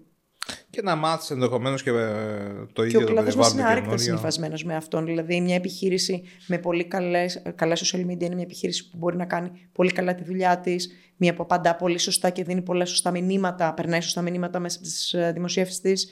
Ε, είναι μια επιχείρηση που μπορεί πολύ εύκολα με το κοινό να έχει μια διαρκή συνομιλία. Αντίστοιχα, στον κλάδο των επαγγελματιών να έχουν έναν τρομερό κύκλο γύρω τους. Ε, οι θεσμοί, όπως τα World 50 Best και όλα αυτά, δουλεύονται μέσα από τα social media σε πολύ μεγάλο βαθμό. Οπότε είναι άρρηκτα συνδεδεμένα με τη δουλειά μας. Συμφωνούμε. Συμφωνούμε και στο, συμφωνούμε στο θέμα του, του, του ότι έχουμε πολύ μεγάλη χρήση. Εγώ προσωπικά έχω μια κριτική σκέψη στο κατά πόσο πες πως εγώ ρε παιδί μου σαν μπάμπης καταφέρνω και το διαχειρίζομαι. Εγώ είμαι internet savvy, δεν ξέρω πώς λέγεται. Τέλος πάντων, είμαι, είμαι και, ήμουν και λίγο geek μικρός ασχολούμαι λίγο με τους υπολογιστές παραπάνω, έχω έρθει σε επαφή με και ξέρω να διαχειρίζουμε τις επαφές, τις ε, εφαρμογε Υπάρχουν άνθρωποι οι οποίοι το κομμάτι των, των εφαρμογών δεν μπορούν να το διαχειρίζουν με τέτοιο τρόπο ώστε να κάνουν mute εκεί που χρειάζεται, να κάνουν το ένα. Δηλαδή όλο αυτό το κομμάτι. Αυτά είναι, είναι τα side effects. ε, Όταν σου έρχονται λοιπόν πράγματα. Υπάρχει μια δημοκρατία στα social media. Όλοι έχουν πρόσβαση σε αυτά χωρίς να πρέπει να πληρώσουν συνδρομή. Είναι πολύ δημοκρατικό αυτό, έτσι. Είναι ένα από τα πιο δημοκρατικά μέσα και το Instagram και το Facebook. Και το... Όλοι μπορούν να έχουν λογαριασμό χωρίς να πληρώσουν. Μπορεί να πληρώσεις επιπλέον λειτουργίες, αλλά το να έχεις το βασικό λογαριασμό δεν επιτρέπεται. Και σκέψου ότι η ανθρωπότητα απέκτησε βήμα να έχει γνώμη και να προβάλλει ό,τι θέλει δωρεάν. Σε παγκόσμιο επίπεδο. Σε οποιοδήποτε επίπεδο. Τοπικό, στη γειτονιά, στου φίλους. Είναι, είναι τρομα, τρομακτική επανάσταση αυτή, αν το mm. σκεφτείς, για το ανθρώπινο είδος, για τη φύση μας. Ότι έχουμε πεδίο να αναπτύσσουμε τις απόψεις μας χωρίς να χρειάζεται να πληρώνουμε γι' αυτό. Και κάποιες φορές να το κάνουμε και ανώνυμα, δημιουργώντας μια ψεύτικη ταυτότητα. Πολύ σωστά. Είναι λίγο σαν το δαχτυλίδι του Γίγη. Είσαι αόρατος. Είναι ο πλατωνικός μύθος τον οποίο διασκεύασε ο Τόλκιν μέσα από τον άρχοντα των δαχτυλιδιών που σου λέει ότι αν φορέσεις ένα δαχτυλίδι και γίνεις αόρατος, θα καταστρέψεις την ανθρωπότητα ή όχι; Παίζει πάρα πολύ σε αυτό; Να το διαβάσουμε. Θυμάσαι; Ε, καταρχήν, το άρχοντας των δαχτυλιδιών είναι στριγμένο σε αυτήν την ιδέα. Ε, ότι, ότι μπορείς να, να διαχειριστείς τον κόσμο. Και ο Τόλκιν, δηλαδή, Πλάτωνα από Πλάτωνα εμπνεύστηκε. Έχει, έχει ε, μια ρίζα του Πλάτωνα μέσα αυτό. Ε, σου λέει, ο μύθος βέβαια του και το δαχτυλίδι είναι κάτι άλλο. Ε, έχει να κάνει και με την εξουσία. Ε, ένα υπηρέτη που μπορούσε να πάρει το δαχτυλίδι ενός βασιλιά, να γίνει αόρατος, να καπηλευτεί τη βασίλισσα κτλ. Αλλά σκέψτε το τώρα στα social media. Μπορείς να γίνεις αόρατος πρακτικά μέσα από τα social media, mm. έτσι. Μέσα σε ένα δευτερόλεπτο μπορούν να, να, να πιστέψουν όλοι ότι είσαι ο τάδε με ένα ψεύτικο προφίλ. Μπορείς να πεις πράγματα, μπορείς να ορίσεις πράγματα, μπορείς να σχολιάσεις αρνητικά. Άρα αυτό είναι τρομακτική δύναμη για την ανθρωπότητα. Σύμφωνοι, ναι. Πολύ. Είναι και, και είναι, είναι, δεν είμαι σε καμία περίπτωση δεν είμαι ενάντια των social media, έτσι, μην το παρεξηγήσουμε αυτό. Είμαι ένας άνθρωπος ο οποίος πιστεύει στην, στην αξία των social media. Ήμουνα... Πα, πιστε θαυμάζουμε στα social media κάθε μέρα. αυτό, αυτό, ναι. Ε, ε, είμαι πολύ social. Είσαι στάτος και public figure. Το, ακούμε τις απόψεις σου. Προφανώς σου αρέσουν. Προφανώς το, σου το έχετε καταλάβει. Δεν είμαι ενάντια. Δεν είμαι σίγουρος αν όλοι οι άνθρωποι έχουν τη δυνατότητα να ελέγξουν αυτό το, αυτή τη ροή πληροφορίας η οποία να μην τους επηρεάσει στη ζωή τους. Δηλαδή, έχει τύχει να είμαι με φίλους οι οποίοι κλείνουν το facebook, κλείνουν γιατί δεν αντέχουν όλη αυτή ναι, την ναι, ναι, πληροφορία. Το οποίο για μένα είναι υγιές να μπαίνεις στη διαδικασία και να κάνει. Προφανώς. Γι' αυτό είπα ότι είναι δημοκρατικό έτσι. και αποφασίζεις. Θα το έχεις ανοιχτό, θα το έχεις κλειστό. Θα το έχεις... Είναι, είναι, είναι ένας δημοκρατικός θεσμό. Βεβαίως, μπορείς να εθιστείς και σε αυτόν. Υπάρχει και αυτή η περίπτωση. να μην μπορείς να το κλείσεις γιατί νιώθεις ότι εξαρτάσαι από αυτό. Είχαμε κάνει μια, ένα γρήγορα και μήπως κλείσουμε την. Ε, τη... είμαστε 52. Είσαι, θα είναι η μεγαλύτερη συζήτηση που έχω κάνει μέχρι στιγμής. Χωρίς να σημαίνει αυτό ότι δεν θα μπορεί να γίνει μεγαλύτερη. ναι, ναι. Ε, λοιπόν, θα ήθελα να. Με τι θες να κλείσουμε, να, να κλείσουμε με το σχόλιο το οποίο είχες κάνει ε, στην προηγούμενη συζήτηση, πριν, πριν ανοίξουμε τις κάμερες, που σου είπα ότι είναι και πολύ ωραία συζήτηση να το κάνουμε, ως, σε ό,τι αφορά τη θέση σου και θα σου πω και εγώ την άποψή μου αντίστοιχα για το κομμάτι το αν το βήμα του Facebook, του Instagram του TikTok ενδεχομένως, οποιοδήποτε άλλο social media αυτή τη στιγμή τρέχει ε, και είναι δημοφιλές και αν βγει και κάποιο άλλο αργότερα, ε, του Twitter ξέρω εγώ ή το X όπως θα γίνει, στο κομμάτι του αν είναι μια κατάλληλη πλατφόρμα για να παραθέσεις την άποψή σου σχετικά με κάποιο θέμα. Δεν λέμε τώρα, νομίζω ότι όλοι συμφωνούμε ότι δεν είναι μια πλατφόρμα για συζήτηση, γιατί συνήθως υπάρχουν και άλλα, και άλλα πράγματα τα οποία δεν θα κάνεις δηλαδή μια συζήτηση όπως κάνουμε τώρα, ε, ουσιαστική, ε, η οποία προσπαθούμε να βρούμε ένα, μια λύση, ένα θέμα, mm-hmm. να συζητήσουμε ένα θέμα. Εκεί συνήθως η συζήτηση γίνεται με βάση το. Είναι τοποθέτηση. Την τοποθέτηση, ναι. Και, μετά ο καθένα λέει την άποψή mm-hmm. του όπως καταλαβαίνει και προχωράει παρακάτω. Και αν μπορείς να το να, να συζητήσεις, πας παρακάτω. Αν δεν μπορείς να συζητήσεις, σταματάς τη συζήτηση τέλος πάντων. Ποια είναι η θέση σου ό,τι αφορά την πλατφόρμα, Δηλαδή, ε, μου είπες. Λοιπόν, θα σου πω, εγώ. Ε, Τις πλατφόρμες των social media η- γενικά. Τα social media είναι κάτι που αγαπώ. Ε, τα, τα έχω χρησιμοποιήσει πάρα πολύ ως ε, επαγγελματικό μέσο προβολής. Δεν, δεν, δεν επιλέγω να ε, τοποθετηθώ σε αυτά, να, να πω τις απόψεις μου. Αρχικά δεν πιστεύω ότι είναι τόσο σημαντικές οι απόψεις μου, ίσως για να τις μοιράσω στα social media. αλλά, Είναι εν πάση σημαντική περιπτώσει, ορνώνει υπόψη. ε, να πω ότι, ότι δεδομένων αυτών που συζητήσαμε πριν, ότι ε, μπορεί ο καθένας να αποκτήσει μια τεράστια υπόσταση μέσα από τα social media ή να φανταστεί ότι έχει τεράστια υπόσταση, όταν εσύ εκθέτεις τα απόψη σου, κάποιοι άνθρωποι καλοπροαίρετα σχολιάζουν από κάτω, μοιράζονται κάποια δικά τους σχόλια, είτε, είναι, είτε συμφωνούν είτε διαφωνούν. Υπάρχει μια τεράστια μερίδα που αντιλεί αυτοπεποίθηση από την προσοχή που λαμβάνει λέγοντας σχολιάζεις. πολύ αρνητικά σχόλια, μοιράζοντας δηλητήριο. Ε, Είναι, είναι, Τα λεγόμενα τρόλ. είναι μια νέα υπό... είναι, είναι ένας νέος άνθρωπος αυτός. Είναι ένας άνθρωπος που έλκεται από το να έχει πάρα πολλές συζητήσεις κάτω από το προφίλ του, να δημιουργεί αντιπαραθέσεις, ν- να αποκτά εγώ επειδή συμφωνούν ή διαφωνούν άνθρωποι μαζί τους και αυτά είναι χαρακτήρα, δηλαδή χτίζουν έναν χαρακτήρα διαδικτυακό. Μπορεί να μην είναι καν ο άνθρωπος που παρουσιάζουν ότι είναι, να είναι κάτι άλλο. Ε, οπότε υπάρχει ένας, α- ε, μια, μια ατέρμονη αντιπαράθεση ή αρνητική τοποθέτηση κάτω από τις απόψεις σου, η, ο- η οποία πραγματικά οδηγεί τη συζήτηση σε άλλα μονοπάτια. Εγώ λοιπόν για τον εαυτό μου έχω αποφασίσει από την πρώτη μέρα που απέκτησα λογαριασμούς, απέκτησα λογαριασμούς λίγο πριν να βρεθώ στην Diageo. Δηλαδή, ε, πολλές φορές με ρωτούσαν πιο πριν, γιατί δεν έχεις, πού θα σε βρίσκουν, του έλεγα στο μαγαζί να με βρείτε. Απέκτησα παρέα με τη δουλειά μου τους λογαριασμούς. Αποφάσισα ότι δεν θα τοποθετώ τις απόψεις μου, τις προσωπικές, για την πολιτική, για την ε, κοινωνία, για την οικογένεια. Δεν θα κάνω ε, τοποθετήσεις στα social media, γιατί θεωρώ ότι δεν είναι το κατάλληλο περιβάλλον για μένα. Δεν είναι το σωστό περιβάλλον για, για τοποθετήσεις. Για τα δικά μου δεδομένα, έτσι. Και, Εγώ και όπως επίσης έχεις υπάρχει καταλάβει, ένα. δεν το ναι, ακολουθώ ναι, αυτό. το οποίο είναι απόλυτα σεβαστό, έτσι, αλλά λέω τι επέλεξα για μένα. Ε, β- βλέπω έναν τρομακτικό ναρκισισμό να αναπτύσσεται στα social media και στις απόψεις, ε, ο οποίος είναι στηριγμένος στον αρνητισμό. Π- Προσπαθούμε Ναι. συνέχεια να βρούμε το κακό στην τοποθέτηση κάποιου, στην, ε, ε, το- προσπαθούμε αιμονικά να βρούμε το λάθος και το κακό. Πάρα πολύ ωραίο αυτό. Αυτό είναι πάρα πολύ ωραίο σχόλιο. πάρα, πάρα, πάρα, πάρα πολύ ωραίο σχόλιο. Δεν- Δεν μου το έχεις κάνει πριν αυτό το σχόλιο. Είναι πολύ ωραίο. Από την άλλη, εσύ έχεις τοποθετηθεί, έχεις μπει στη διαδικασία να μην τοποθετήσει. Είναι επιλογή προσωπική. Ναι, Θεωρείς ότι Ε, δεν ε, είναι το συγκεκριμένο σημαίνει μέσο. ότι αυτό δεν είναι μέσο για άλλους, έτσι. 100%. Έρχομαι εγώ, έρχομαι εγώ στο, στο θέμα του. Αυτό είναι η άποψή σου, είναι τοποθέτηση. Υπάρχουν πάρα πολλοί άνθρωποι οι οποίοι το ακολουθούν αυτό. Έχω συζητήσει με ανθρώπους που έχουν καταπληκτικές απόψεις και δεν θέλουν καν να, να εκθέσουν τις απόψεις τους σε media. Το θεωρούν λάθος ακριβώς με την ίδια λογική που το λες και εσύ, ότι δεν είναι το μέσο για να συζητήσω πράγματα. Εγώ από την άλλη μπαίνω στη διαδικασία του να τοποθετούμε δημόσια. Μου αρέσει να το τοποθετούμε δημόσια, όπως, αλλά το κομμάτι του απομονώνω τουλάχιστον το κομμάτι του, του trolling. Δηλαδή των ανθρώπων οι οποίοι βλέπουν τα πολύ αρνητικά πράγματα, τα οποία θέλουν να, να, να, να, να, να σε χτυπήσουν σε εισαγωγικά, μόνο και μόνο για να φανούν όπως το, το περιέγραψες και πριν λιγάκι. Πιστεύεις ότι το να τοποθετήσει όμως στην, στην, στα, στα media, το να, το- να τοποθετήσει και να συζητάς, δεν έχει την αξία του ότι ακούγονται οι απόψεις και ενδεχομένως ακόμα και οι απόψεις άλλων ανθρώπων, οι οποίοι μπορεί να είναι Σίγουρα εκτός υπάρχει του... πολυφωνία. Δεν, δεν το αμφισβητώ. Γι' αυτό είπα και πριν ότι είναι δικο- δημοκρατικά.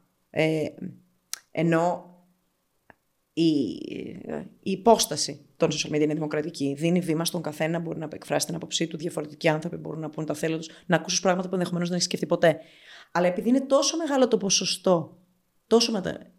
του, του δηλητηρίου, είναι τόσο μεγαλύτερο. Το ζήνεις στο δηλητήριο, δεν χρειάζεται να το να, να, να Όχι, το κοιτάει. εννοώ ότι είναι τόσο πολύ μεγαλύτερο κατά τη γνώμη μου αυτό το αιμονικό κομμάτι. Το ότι προσπαθώ πάντα σε αυτόν που τοποθετήθηκε να βρω κάτι μεμπτό. Τελικά, τουλάχιστον από αυτά που βλέπω εγώ, η πλειοψηφία των τοποθετήσεων οδηγείται περίπου προς την ίδια κατεύθυνση. Μμμ. Μερικοί σχολιαστές σχολιάζουν με τον συγκεκριμένο τρόπο, αρχίζουν άλλοι να αντιπαρατίθενται με τους αρνητικούς σχολιαστές και γίνεται μετά σχεδόν ένα προσωπικό πινκ-πονγκ μεταξύ τους για το ποιος είναι σημαντικότερος. Δηλαδή αρχίζουν να αντιπαρατίθενται εγώ από κάτω. Και, και, και εκεί καταλαβαίνω ότι χάνεται η ουσία. Τουλάχιστον εγώ αυτό αντιλαμβάνομαι.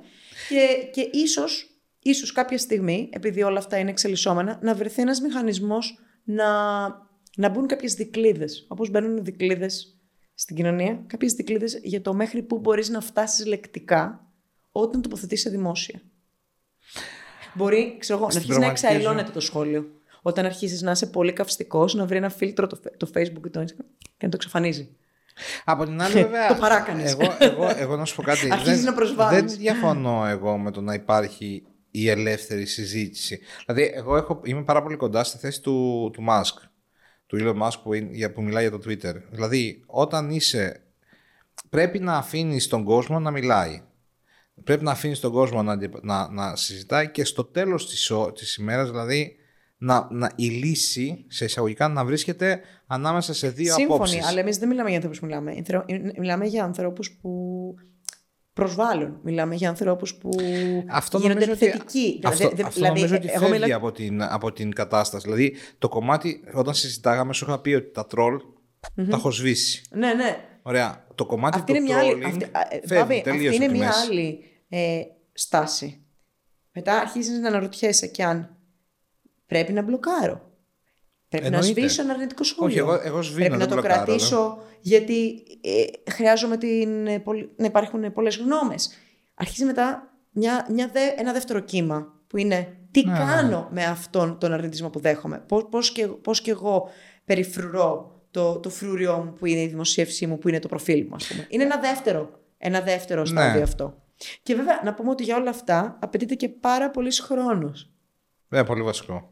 Απαιτείται Η αλήθεια, πολύ έχω χάσει μέρες εγώ, χρόνος έτσι. για να διαχειριστείς όλη αυτή την κατάσταση. Οπότε τελικά αν είσαι τόσο πολύ άσχολος δεν μπορείς και να τοποθετείς ελεκτικά στο τέτοιο. Εγώ τουλάχιστον δεν έχω αυτή την πολυτέλεια αυτή τη στιγμή. Έχω, έχω, ε, ε, εγώ επειδή είμαι από τους ανθρώπους που τοποθετείται δημόσια και πολλές φορές και με απόψεις οι οποίες ε, γύρουν πολλές αντιδράσεις, μπαίνει κόσμος και σχολιάζει επειδή με απασχολούν θέματα Τώρα, αυτό είναι και χαρακτήρας. Δηλαδή, εγώ δεν μπορώ να το κρατήσω μέσα μου. Ναι. Θέλω να το πω. Το ξέρουμε, πάμε. Ναι, το ξέρουμε, αυτό. το βλέπουμε. δηλαδή, θα μπορούσα να μην ασχολούμαι καθόλου. Θα μπορούσα Ναι, απλά ναι. να κάνω τη δουλειά μου, να κάνω το τέτοιο και να τα συζητάω με τους φίλους μου που τα συζητάω ούτως ή άλλως και μου φεύγει αυτό το, το να θέλω να συζητήσω πράγματα κάπου. Αλλά είναι κάτι το οποίο εγώ θεωρώ ότι είναι και λίγο. Όχι ευθύνη, αλλά στο κάτω-κάτω ρε φίλε, για ποιο λόγο αυτός ο οποίος είναι το τρόλ να επιβάλλει τη δική του την κατάσταση και όχι εγώ που λέω την άποψή μου και θέλω να είμαι εκεί να τη λέω και να μην έχω κανένα θέμα με το να σβήνω το τρόλ ας πουμε Για ποιο λόγο το τρόλ να με διώξει από το διαδίκτυο; Το οποίο θα μπει στη- στην αρνητική να κάτσει να με σχολιάσει τα πράγματα τα οποία με σχολιάσει. Αυτό είναι, αυτό είναι η δική μου Ναι, ναι, θέση. ναι, ότι κατάλαβα. δεν αφήνω τον τρόλ και τον κάθε Να αρνητικό επηρεάσει τίποτα την, ε, να, τη να με δική σου. διώξει από τα social Ναι, ναι, ναι. media. Ok. Το- ε, αν δεν είχα ανθρώπους οι οποίοι να μου τα σχολιάζαν αυτά, γιατί υπάρχει και το άλλο. Εγώ ταξιδεύω αρκετά, όπως και εσύ ταξιδεύεις. Και ποστάρω αρκετά, όπως και εσύ δεν ποστάρεις. Όταν λοιπόν έρχεται ένα σχόλιο που σου λέει κάνεις τον τουριστικό οδηγό στα social media σου, αν δεν έχεις Ε, έναν εγώ άνθρωπο. προσωπικά αυτό το λαμβάνω σαν, σαν ε, κομπλιμέντο. Όχι, εγώ, και εγώ το λαμβάνω σαν κολλημένο γιατί ταξιδεύω πολύ. Αν δεν έχω έναν άνθρωπο ο οποίος να μου σχολιάσει απέναντι και να μου πει να σου πω ρε, εγώ το ότι πόσταρες αυτό το πράγμα είδα ένα μέρος της μονεμβάσιας, γιατί στη μονεμβάσια είχε γίνει αυτό, το οποίο δεν το είχα δει και έχω πάει 15 φορές, εμένα αυτό μου άρεσε που το είδα στο social media. Ότι Οπότε κάποιος του απάντησε. γράψε στα, στα από αυτά σου τον, ε, τον εκάστοτε σχολιαστή Εντάξει. σχετικά με αυτό. Η αλήθεια πάντως είναι ότι τα, τα, τα αρνητικά σχόλια μπορεί να τα δεχτείς με οποιαδήποτε δημοσίευση, ό,τι και αν δείξεις, είτε είναι η δουλειά σου, το νέο τζιν που έχετε λανσάρει, ε, το ότι έχεις πάει βόλτα με τους φίλους σου κάπου, πάντα μπορεί να υπάρχει αρνητικό σχόλιο. Είναι λίγο περισσότερο όταν ε, τοποθετείς απόψεις. Ε, Τους, τους ε, ενεργοποιεί λίγο περισσότερο. Εμένα, και εμένα βέβαια μου ε, υπάρχει αρέσει. και η διαδικτυακή ζήλια βέβαια, έτσι, η οποία και αυτή είναι πολύ έντονη. Ε, Πώς το ορίζεις αυτό; η διαδικτυακή ζήλια είναι ότι θα ήθελα πάρα πολύ να είμαι ο άλλος ή να ζω αυτό που ζει ένας άλλος. Επειδή δεν μπορώ να το κάνω εγώ, εκφράζω τον αρνητισμό μου, Α, οκ. γιατί δεν το έχω εγώ. Εντάξει, αυτό νομίζω ότι. Και τι, μπαίνουν αυτοί οι άνθρωποι σε διαδικασία να σχολιάσουν. Ναι. Ναι, ναι, πολύ. Οκ, Υπάρχει εντάξει. ζήλια για τη ζωή ενός άλλου. Εγώ Ναι, δεν ναι, μπορώ ναι, ας πούμε, να ναι, ταξιδέψω, ναι. εγώ δεν μπορώ να πάω στο εστιατόριο, εγώ δεν μπορώ να ντυθώ έτσι, εγώ δεν μπορώ να. Ναι, δεν Οτιδήποτε πειράζει, κι αν ναι. είναι αυτό. Που βέβαια αυτό, Εγώ δεν έχει- το- αυτό δεν το αυτό έχω είναι μια, νιώσει. μια κοινωνική ζήλια τελικά. Είναι σαν να κοιτάς έναν άνθρωπο στον δρόμο και λες, «Εγώ- γιατί εγώ δεν είμαι αυτός. Γιατί δεν έχω Porsche, ας πούμε. Ναι, ναι, γιατί δεν έχω Porsche. Ok. Εντάξει, αυτό, το, αυτό, αυτό να σου πω την αλήθεια δεν ξέρω άμα το έχω νιώσει ποτέ. Που Δεν- βέβαια είναι και πάντα απορίας άξιον. Και ίσως κάπως εδώ, ίσως, ίσως ε, αυτό να είναι η κατακλείδα, ότι γιατί κάποιος να αφιερώνει χρόνο να παρακολουθεί τη ζωή άλλων ανθρώπων στα social media με τους οποίους δεν συμφωνεί, δεν του αρέσουν ή τον ενοχλούν αισθητικά και ηθικά; Και εδώ Α- από- τελειώνουμε το επεισόδιο. Από εκεί ξεκινάει Νομίζω δηλαδή. ότι η ατακάρα της, της εκπομπής έχει, ε, έχει δοθεί από την Άτζελα. Κοβείς, Ναι, ατακάρα. Μετά από δύο ώρες ε, συζήτησης καταπληκτικής. Ε, Άτζελα, σε ευχαριστώ πάρα πολύ. Εγώ ευχαριστώ πάρα πολύ. Ε, Ησυχία. ανανεώνουμε ραντεβού μας κάποια στιγμή αργότερα Ναι, στο ναι. μέλλον για θέματα τα οποία πιστεύω ότι έχουμε να, έχουμε να μιλήσουμε τέλος πάντων. Εγώ θα μπορούσαμε Μπάμπη, να, ελπίζω οι ακροτές και θεατές να μην βαρεθούν. Όχι, ελπίζω να μην βλέπουν το όνομά μου σε μια πιθανή άλλη δημοσίευση για να πούνε Όχι, ε, θα είναι μαραθώνιος αυτό, δεν θα είναι. Όχι, προσπαθήσαμε, προσπαθήσαμε και με Ναι, τον να το προηγούμενο που συμπτύξουμε. κάνα με τον Γιώργο. αλλά νομίζω ότι όταν η συζήτηση είναι ωραία, δεν νομίζω πως έχει. Δηλαδή, μπορείς πάντα να πατήσεις το πώ και να συνεχίσεις να το ακούς μετά. Εγώ τα podcast, ας πούμε, τα ακούω περπατώντας. Τμηματικά, τμηματικά, ναι, ναι. Περπατώντας, τέτοιο. Δηλαδή, ακούω και audiobooks που είναι 35 ώρες. Ναι, Οπότε. ναι. Τα ακούς σιγά σιγά. Ναι, τα ακούς, ξέρεις, Πας, κάνεις τρέχεις, ένα κάνεις τέτοιο, ένα τρέχεις, τέλειο. περπατάς, κάνεις πλένεις πιάτα, εγώ ας πούμε αυτό κάνω. Κάνω, πλένω πιάτα στο, πλένω πιάτα στο Ναι, ένα σπίτι. στερεότυπο που καταρρύπτεται. πλένω- Πλένω πιάτα και έχω podcast. Και, Τέλειο. πλυ- και πλυντήριο. Αυτά είναι. Ε, πλένω πιάτο, ξέρω εγώ, βάζω πλυντήριο, κάνω κάτι τέλος πάντων εκεί στο πάγο και έχω, έχω το κήπο επίσης. Επίσης είναι podcast ε, area αυτό. Έχουμε ένα, έχω ένα μ, Κυπάκο. χώμα μπροστά στο σπίτι. Τέλος Το έχεις πάντων. φυτέψει; Ναι. Ωραία. Το οποίο θέλει, ξέρεις, κάθε τόσο να ξεχορταρίζεις, να Ναι, κάνεις ναι, τέτοια ναι, ναι, πράγματα. ναι. Οπότε εκεί βάζεις τα ακουστικά, ειδικά κάποια Σάββατα, που τώρα τα Σάββατα δεν υπάρχουν δυστυχώς για μένα. Κάποια Σάββατα πηγαίνεις και κάνεις ξέρεις, ξεχορτάρισμα, βάζεις τα ακουστικά και τώρα ακούω ας πούμε το, το, το, την καινούργια βιογραφία Μιχάλη του Elon Musk, το δεύτερο βιβλίο, γιατί συζητάγαμε τέτοια πράγματα. Ήρθε η ώρα να διακόψω. Είναι ο Μπάμπης, ο Elon Musk του ελληνικού bartending. Ο- ο- Απαντήστε μας στα σχόλια. Ούτε, ούτε, ναι. Απλά ο, ο Elon Musk έχει κάνει, πετάει ανθρώπους στο φεγγάρι, ε, στο φεγγάρι, θα πάει ανθρώπους στο, στον Άρη. Τέλος πάντων, ακούω αυτό το βιβλίο, είναι η δεύτερη βιογραφία που, δια- που διαβάζω. Η πρώτη ήταν το 14, ε, ε, εγώ τον παρακολουθώ από το 11, σκέψου. Και έχει, τε- τώρα ακούω τη δεύτερη βιογραφία. Τέλος πάντων, έχω αυτό. Είναι 30, 30 ώρες βιβλίο. Ωραία. Καταπληκτικό. Έχω Έχω- ακούσει, έχω ακούσει σε αυτά λόγω audio. By the way, παιδιά, audiobooks είναι σαν να ακούς podcast. Να, Ναι, ναι, ναι, εγώ, έχω, πολύ. εγώ ακούω κάθε, με- Ένας κάθε χρόνο γύρω στα 30 βιβλία. Πολύ επαρκής τρόπος να, ειδικά για κάποιον που δεν έχει τόσο χρόνο στην καθημερινότητα και ίσως δεν έχει και χέρια ελεύθερα. Εγώ άκουγα audiobooks ως στο θυλασμό πολύ. Πάρα, αυτό, αυτό ακριβώς. είναι τέτοιου είδους πράγματα. Πας στο γυμναστήριο, πας στο τρέξιμο, στο περπάτημα. Εγώ ξεκίνησα να ακούω στο περπάτημα. Ε, έχω ακούσει, το, το, το, έδει- το έδειχνα σε, σε κάποιον φίλο το έδειχνα. Α, στον Κωνσταντίνο του Τζάζο στην. ε, Ο Κωνσταντίνος του Τζάζο είναι, από την, ε, είναι στην, ε, στην καπαρη και συναντηθήκαμε στο BCB. Στο τέτοιο. Το ξέρω το Κωνσταντίνο; Ναι, τέλος το πάντων. ξέρω προφανώς. Λοιπόν, ο Κωνσταντίνος λοιπόν. Και του έδειχνα και, και έκατσε τώρα να πιάσουμε συζήτηση για το audiobooks και του έδειχνα βιβλία που έχω, που έχω ακούσει τα τελευταία τρία χρόνια, ξέρω εγώ. Πόσο ήταν, που ξεκίνησα να τα ακούω πολύ πιο έντονα τα, τα βιβλία. Και ήταν, ξέρω εγώ, έχω ακούσει από το 13, από το 16, ξέρω εγώ, 17. Έχω ακούσει κάτι σε βάση 80-90 βιβλία που δεν Πολύ έπαιζε, ενδιαφέρον. Ναι, ναι, που δεν θα έπαιζε τα έχεις διαβάσει ποτέ. να τα διαβάσω. Να πω ότι εσχάτως και με πολύ μεγάλη μου χαρά είδα ότι πολλά site έχουν τη δυνατότητα να ακούσεις το κείμενο. Ναι, απλά είναι λίγο. Είναι, είναι ένα βήμα Κακή όμως και αυτό. προφορά, είναι ναι, ναι, λίγο αλλά είναι ένα, είναι ένα περί- βήμα. Είναι ένα βαρετό. βήμα και αυτό. Είμαι σίγουρη θα βελτιωθεί. Είναι ένα βήμα που δεν μπορούν όλοι οι άνθρωποι να διαβάσουν, να το έχουν στα χέρια κτλ. Είναι ένας τρόπος να, να έχεις την πληροφορία όταν τα χέρια σου είναι απασχολημένα. Μμ. Και αυτό είναι και το podcast. Το podcast αυτό, πέρα από όλα τα υπόλοιπα πράγματα, ότι γνωρίζουμε ανθρώπους πάρα πολύ ενδιαφέροντες όπως είναι Πω, πω. η Άντζελα εδώ. ο- Ε, έχω ο- κοκκινήσει 50 φορές σε αυτό το podcast με τα, τα σχόλια. Τα πολύ ωραία προσωπικά, που παίρνω. προσωπικά να. να, να... Ε, ναι, Μπάμπη, ευχαριστώ οκ. πάρα πολύ για την πρόσκληση και για το βήμα. Και ανανεώνουμε κιόλας την φάση να ξανάρθει και η τιμή μας που ήρθες κιόλας. Ε, τα podcast λοιπόν έχουν αυτό το ρόλο. Ένα είναι να γνωρίσουμε ανθρώπους, δύο είναι να εκπαιδεύσουμε, ε, να, να μοιραστούμε πληροφορίες πολύ σημαντικές που δεν έχουν υποθεί αλλού. Τις περισσότερες. Δηλαδή, τώρα τελευταία έχουμε κάνει 4-5 πράγματα τα οποία έχουμε σοβαρά καινούρια πράγματα που συνέβησαν. Α πούμε, προχθές, παραδείγματος χάρη, την προηγούμενη φορά ο Γιώργος Τσιρίκος ανακοίνωσε την αποχώρησή του από το 50 Cents. Στο προηγούμενο, σε ένα από τα προηγούμενα επεισόδια που κάναμε. ήταν λες και ήταν τέτοιο. Ήταν λες και, ε, εν τω μεταξύ δεν το, δεν, το, δεν το είχαμε συζητήσει, δεν μου το είχε πει εμένα και μου το είπε στον αέρα την ώρα που μιλάγαμε. Που Και ήταν έπαθες, ένα... έπαθες εγκεφαλικό μπαμπή, ε. Έπαθα. Εμένα Ναι. μου φάνηκε εντυπωσιακό. Να πω βέβαια ότι ο, ο, ο Τσιρίκος Εσχάτος έχει βγάλει ένα άλλο ταπεραμέντο.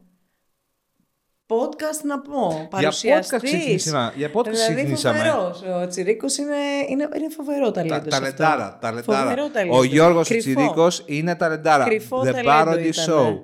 The Parody Show. Έχει κερδίσει ό,τι διαγωνισμό έπαιξε κάποτε και τώρα κάνει The Parody Show. Μοναδική Έκανε περίπτωση ο 50 Cents. Τσιρίκος. Μοναδική. Την ώρα που εγώ τον εγκατέστησα να μιλήσουμε για τον Parody. Ναι, ναι. Και την ώρα που ξεκίναγε την συζήτηση, μου ανακοίνωσε, μας ανακοί, μου ανακοίνωσε εμένα, το είχε πει στο Μιχάλη, απλά ο Μιχάλης δεν μου είχε πει τίποτα. Και τον ανακοίνωσε στον Έσκασε αέρα. βόμβα, ναι, ε. και έφαγα ένα. Το κακό είναι ότι δεν ανακοίνωσα κι εγώ κάτι, ρε παιδιά, σε βόμβα εδώ πέρα. Εντάξει, Δεν έχει στο, επόμενο, σημασία. στο επόμενο επεισόδιο. Μπάμπη, Για ποιο αυτό, λόγο, το δεν χρει- δίνω, δεν αυτό το δίνω χρειάζεται. σαν πάσα. Στην επόμενη πρόσκληση θα ανακοινώσω κάτι βαρύγδουπο. Α, ωραία. Είναι ένας τρόπος να με ξανακαλέσουν. Έτσι. λοιπόν, σε ευχαριστούμε πάρα πολύ, Και εγώ, Άτζελα. και εγώ. Ήταν πάρα, πολλές, ε, πάρα Και πολύ εγώ, και ωραίες εγώ. αυτές οι δύο ώρες που περάσαμε μαζί. Ε, ε, Μιχάλη, δύο ώρες και κάτι. Να πω ότι πίνουμε πάντοτε υπεύθυνα Εννοείται. Αυτό πάντα είμαστε. τα αποστάγματα Εγώ που έπια αγαπάμε. δύο ποτά αυτή τη στιγμή σε δύο ώρες που σημαίνει ότι έχει ήδη καταναλωθεί σχεδόν. Πίνουμε υπεύθυνα Το- τα ποτά που αγαπάμε. Έτσι. Σε ευχαριστώ πολύ, Άτζελα. Και Τα εγώ. λέμε στο επόμενο και ελπίζω αυτό το podcast να το απολαύσουν όλοι. Γεια σας και χαρά Γεια σας. σας. Ευχαριστούμε πολύ.